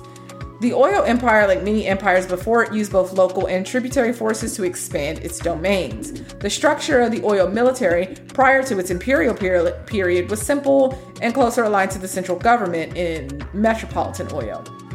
This may have been adequate in the 14th century when Oyo only controlled its heartland, but to make and maintain conquest further away, the structure underwent several changes. Oyo maintained a semi standing army of specialist cavalry soldiers called the Iso or Isho, or formerly the Iso of Ikoyi. These were 70 junior war chiefs who were nominated by the Oyo Mesi and confirmed for the Alap, confirmed by the Alafin of Oyo. The Eso were appointed for their military skill without regard to heritage, although de facto dynasties of Eso were also known to exist. The Eso were led by the Ari Ona Kanafo and were famous for living by a warrior code that was comparable to the Latin dictum infra dignitatem, or like dignity to infinity, death before dishonor, that sort of thing. Many believe that the decline of the Oyo Empire started as early as 1754 with the dynastic intrigues and palace coups sponsored by the Oyo Prime Minister Gaha. He's like the Jafar of Oyo. As Oyo tore itself apart via political intrigue, its vassals began taking advantage of the situation to press for independence. The Egba, under the leadership of a war chief called Lishabi, massacred the Alari stationed in their area and drove off an Oyo punitive force. In 1823, Dahomey, like I said earlier, began to raid villages under the protection of Oyo. Oyo immediately demanded a huge tribute from King Gezo for the unauthorized incursion, to which Gezo dispatched his Brazilian viceroy, Francisco Felix de Souza, to the Alafin to make peace. Those peace talks broke down, and Oyo attacked Dahomey and were decisively defeated, ending Oyo's uh, hegemony over Dahomey. After regaining its independence, Dahomey began raiding the corridor, selling captured Yoruba to the Europeans, most notably to the Portuguese, in the same manner that the Oyo had done when they subjugated the Dahomey. Cudjoe Lewis, the third to last adult survivor of the Atlantic slave trade between Africa and the United States, was brought to the United States on board the slave ship Clotilda in 1860. He was born Oluwale Kossola in what was an ethnic Yoruba village in Oyoland. When his village was raided by Dahomey female warriors under King Glele and then taken to the slaving port of Ouidah. He was then sold to Captain William Foster of the Clotilda, an American ship recently built in Mobile, Alabama, and owned by businessman Timothy Meaher. The importation of slaves into the United States had been illegal since 1808, but slaves were still routinely smuggled in from Spanish Cuba. In the book Barracoon, written by Zora Neale Hurston in the 1930s and finally published in 2018, Cudjoe recalls working on Timothy Meaher's farm in Alabama and realizing that one of the other African born slaves was Dahomey, the same people that had sold him into slavery. Cudjoe recalls telling another slave about the beef between the Yoruba and the Dahomey back in Africa, and the slave asked him if he was bitter or angry with that Dahomey slave. With Cudjoe resignedly saying no, bitterness had led both men into becoming slaves, so he had no time for bitterness. And he had also converted from Islam to Christianity during his enslavement, and forgiveness is like a huge part of Christianity, at least the kind of Christianity that was forced on us. Chapter 5 Slavery in Pre Colonial Africa. Now, slavery, speaking of slavery, has built every empire from the Qin dynasty, Qin, Q I N dynasty in China. It was abolished during the Tang I want to be clear. Don't come for me. To Republican and Imperial Rome, to the British Empire, and the United States of America. And this is no different from pre colonial African empires either.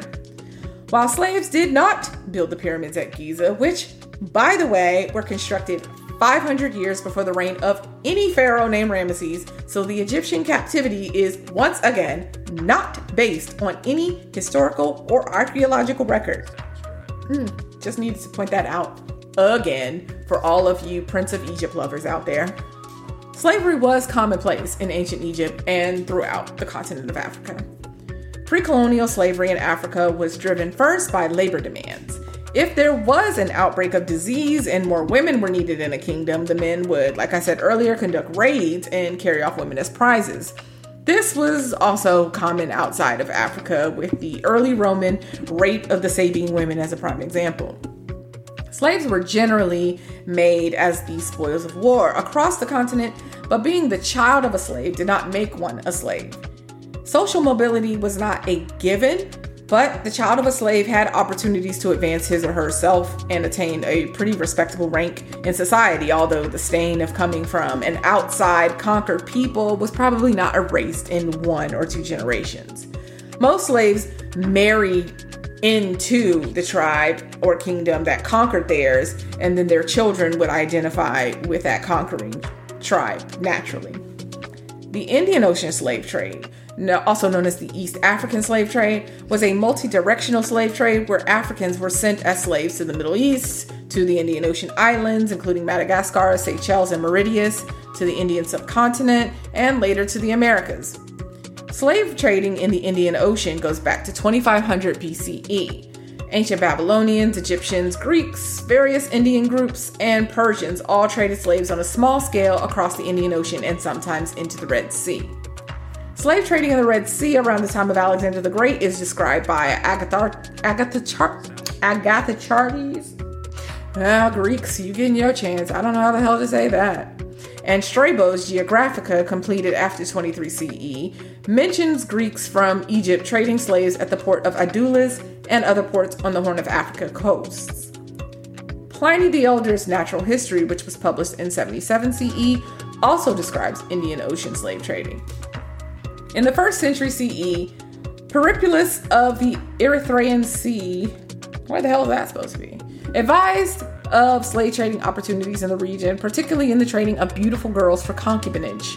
According to this manual, slaves were exported from Omana, which is likely present day Oman, and Kane to the west coast of India. The ancient Indian Ocean slave trade was enabled by building boats capable of carrying large numbers of human beings in the Persian Gulf using wood imported from India. These shipbuilding activities go back to Babylonian Achaemenid times. Gujarati merchants evolved into the first explorers of the Indian Ocean as they traded slaves as well as African goods such as ivory and tortoise shells. The Gujaratis were participants in the slavery business in Mombasa, Zanzibar, and to some extent in the southern African region. Indonesians were also participants and brought spices to Africa's shores. They would have returned via India and Sri Lanka with ivory, iron, skins, and slaves. After the involvement of the Byzantine Empire and Sassanid Empire in slave trading in the 6th century AD, it became a major enterprise. Cosmas Indo. Cosmas Indicopleustes, oh, here we go, wrote in his Christian topography in 550 CE that Somali port cities were exporting slaves captured in the interior to Byzantine Egypt, via the Red Sea. He also mentioned the import of eunuchs by the Byzantines from Mesopotamia and India.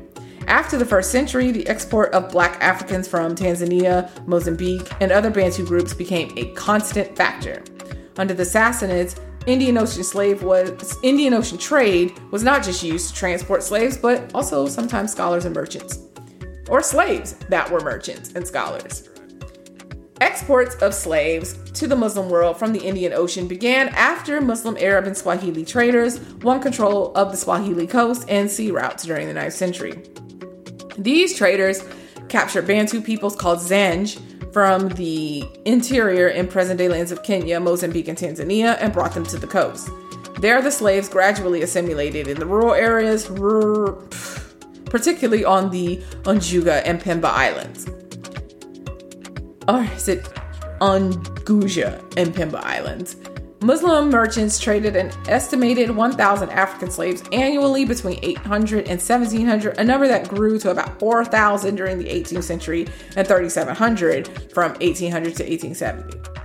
When estimating the number of people enslaved from East Africa, author Ndiaye and French historian Olivier Petre Grin fuck France, estimate 8 million as the total number of people transported from the 7th century until 1920, amounting to an average of about 5,700 people per year. Many of these slaves were transported by the Indian Ocean and Red Sea via the island of Zanzibar. This compares with their estimate of about 9 million people enslaved and transported via the Sahara. The captives were sold throughout the Middle East and East Africa, this trade accelerated as superior ships led to more trade and a greater demand for labor on plantations in the region. Eventually, tens of thousands of captives were being taken every year.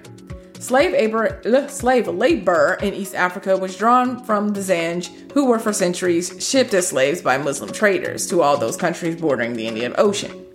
The Umayyad and Abbasid caliphs recruited many Zanj slaves as soldiers, and as early as 696, there were revolts of Zanj slave soldiers in Iraq. A 7th century Chinese text mentions ambassadors from Java presenting the Chinese emperor with two Singchi, or Zanj, slaves as gifts in 614. And 8th and 9th century chronicles mention Singchi slaves reaching China from the Hindu kingdom of Srivijaya in Java. The 12th century Arab geographer Al Idrisi recorded that the ruler of the Persian island of Kish raids the Zanj country with his ships and takes many captives. According to the 14th century Berber explorer Ibn Battuta, that racist bastard, the sultans of the Kilwa Sultanate would frequently raid the areas around what is today Tanzania for slaves. The Zanj rebellion A series of uprisings that took place between 869 and 883 AD near the city of Basra, also known as Basara, situated in present day Iraq, is believed to have involved enslaved Zanj that had originally been captured from the African Great Lakes region and areas further south in East Africa. Fun fact um, when I was in Iraq, all of the Iraqi people wanted me to go to Basra because there were there were Zanj there, there were Abid there, and I was like, don't ever call me an Abid in your life, or I will fucking kill you. It grew to involve over 500,000 slaves and free men who were imported from across the Muslim empire and claimed over tens of thousands of lives in lower Iraq. The Zanj who were taken as slaves to the Middle East were often used in strenuous agricultural work. As the plantation economy boomed and the Arabs became richer, agriculture and other manual labor was thought to be demeaning. The resulting labor shortage led to an increased slave market. It is certain that large numbers of slaves were exported from East Africa. The best evidence of this is the magnitude of the Zanj revolt in Iraq in the 9th century, although not all of the slaves involved were Zanj. The Zanj were needed to take care of the Tigris Euphrates Delta, which had become abandoned marshland as a result of peasant migration and repeated flooding, which could be reclaimed through intensive labor. Wealthy proprietors had received extensive grants of title land on the condition that they would make it arable. Sugarcane was prominent among the products of their plantations, particularly in Khuzestan province. Zanj also worked the salt mines of Mesopotamia, particularly around Basra.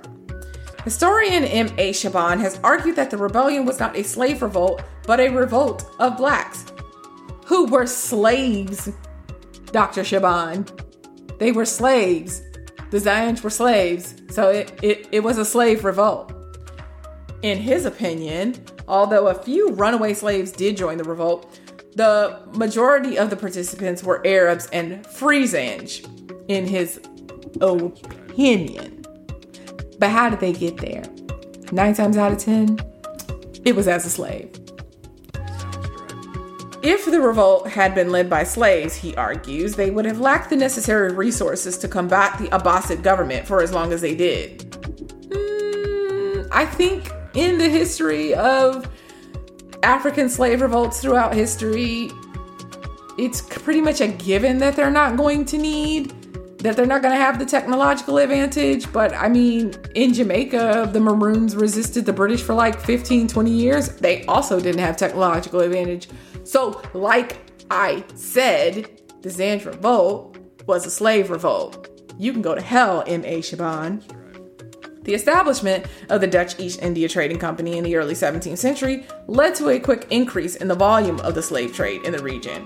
There were perhaps up to about 500,000 slaves in various Dutch colonies during the 17th and 18th centuries in the Indian Ocean. For example, some 4,000 African slaves were used to build the Colombo Fortress in Dutch Ceylon. Bali and neighboring islands supplied regional networks with around 100 to 150,000 slaves between 1620 and 1830. Indian and Chinese slave traders supplied Dutch Indonesia with about 250,000 slaves during the 17th and 18th century. So, damn, everybody had a hand in the slave trade on both sides of the continent. The East India Company was established during the same period. This is the British one. And in 1622, one of its ships carried slaves from the Coromandel coast to the Dutch East Indies. Oh no, this is the same Dutch East India Company. The EIC mostly traded in African slaves, but also some Asian slaves purchased from Indian, Indonesian, and Chinese slave traders. The French established colonies on the islands of Réunion, Réunion and Mauritius in 1721. By 1735, some 7,200 slaves populated the Mascarene Islands, a number which had reached 133,000 by 1807. The British captured the islands in 1810, however, and because the British had prohibited the slave trade in 1807, a system of clandestine slave trade developed to bring slaves to French planters on the island. In all, about 336,000 to 388,000 slaves were exported to the Mascarene Islands from 1670 until 1848. In all, European slave traders exported between 500 thousand to 750,000 slaves within the Indian Ocean between 1500 and 1850, and almost that same amount were exported from the Indian Ocean to the Americas during that same period. Damn.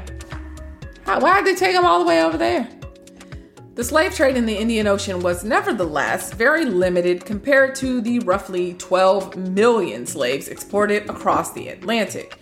Some 200,000 slaves were sent in the 19th century to European plantations in the western Indian Ocean. The nature of slavery maintained its status quo on the continent.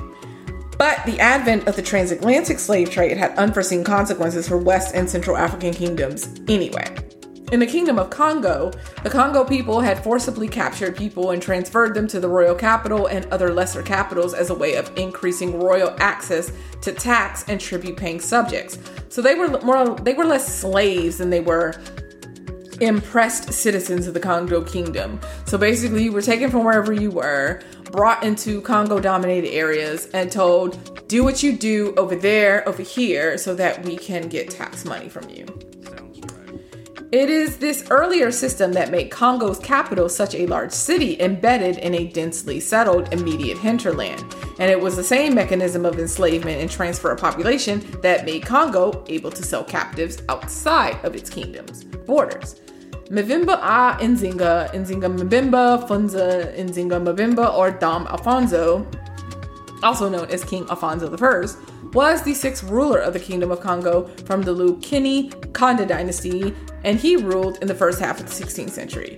He reigned from 1509 to late 1542 or 1543. During this time, Alfonso had an increasingly awkward relationship with the Kingdom of Portugal. This relationship came to a head during the latter half of the 1520s when the Congo slave trade was at its peak, a direct result of Portuguese traders violating the law of Afonso I concerning who could and could not be sold as a slave.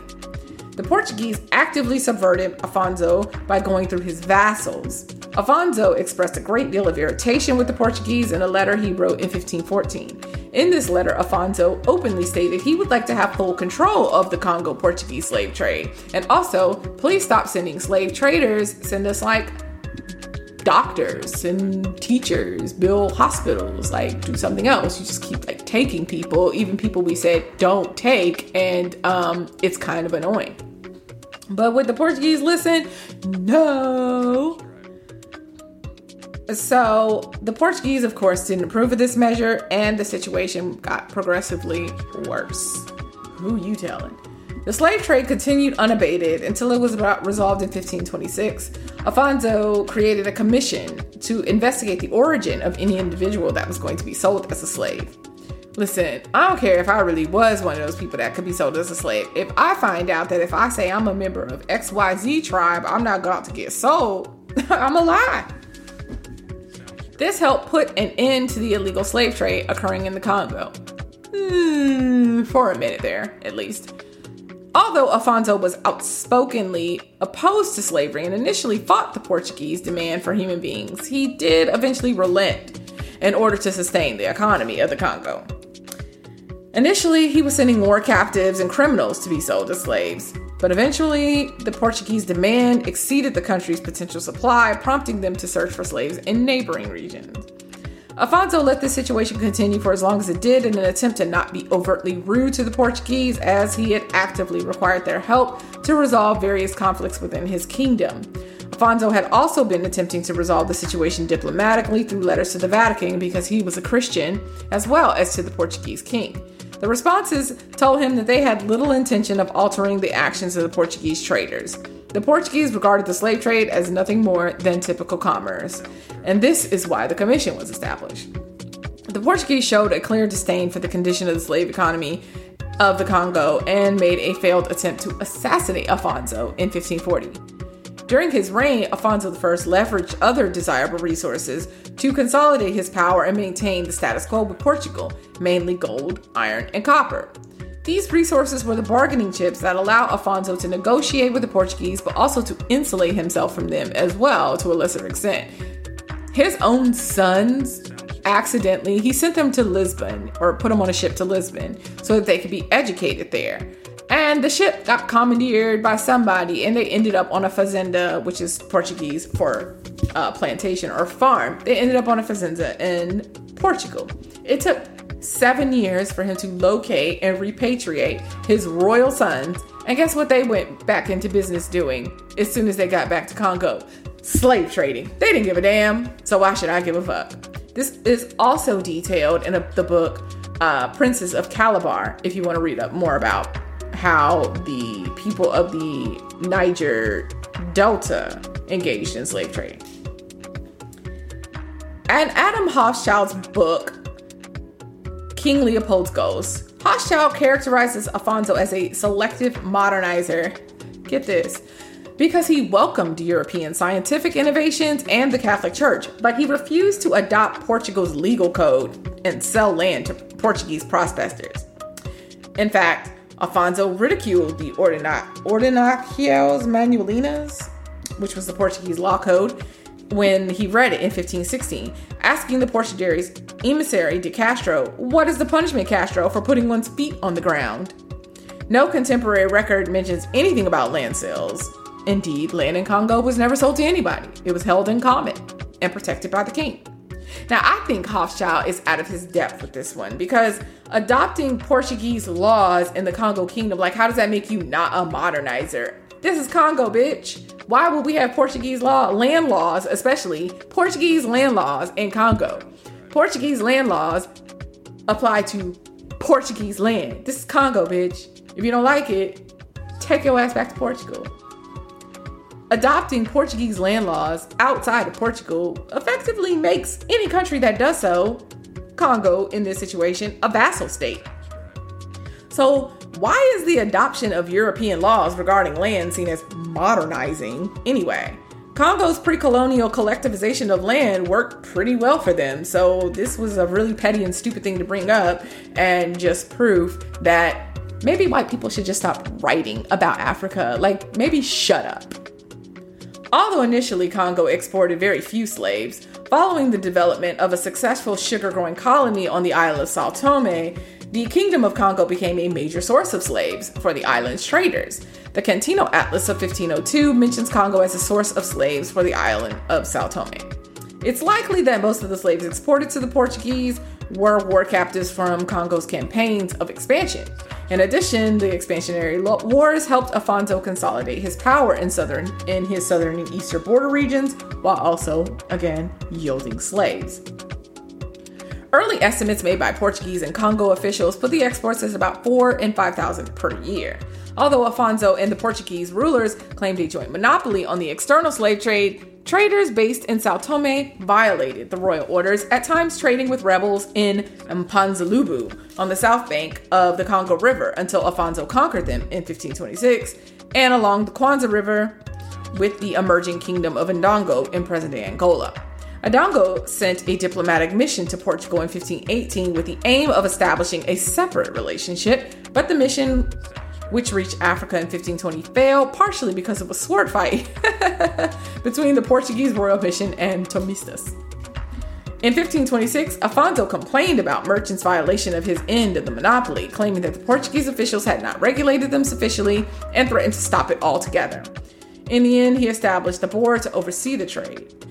And despite its long establishment within his kingdom, Afonso believed that the slave trade should be subject to Congo law when he suspected the Portuguese of receiving illegally enslaved persons to sell, he wrote to King João III of Portugal in 1526, imploring him to put a stop to this practice, and he never got a response. Ultimately, he decided, you know, that the commission was going to be the way that he did it. However, the kings of Portugal eventually determined the best way to deal with the trade through Kwanza to Ndongo was to establish their own base there.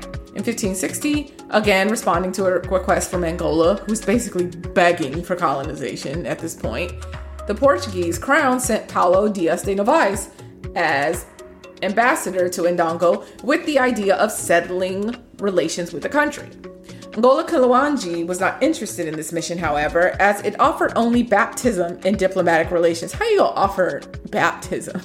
That's leverage for trade now. What he wanted was guns. In 1575, Portugal would follow with a mission of conquest, also under Paulo Dias de Novaes, this time to conquer the country and monopolize its slave trade. And like I said, from like 1560 something, Angola was basically asking for that. the Portuguese were able to successfully capitalize on factionalism within the Congo kingdom and make alliances with Congo rivals like the Ndongo, with its famous warrior queen Nzinga. Yet another person I really don't think y'all should romanticize. She was pretty awful. And she also got rich off the slave trade. Although the slave trade made Congo, Ndongo, Oyo, and Dahomey all initially wealthy, one by one by one, the Europeans were able to monopolize on the slave trade and make slave trading downfall of these kingdoms. It's like Rastaman say, money is Babylon, and if you let it, it will consume you. Next episode, I'll be getting back to lighter subject matters as I discuss pre colonial African learning systems, including writing systems, mathematics, astronomy, and even midwifery. Join me next time for more musings on history.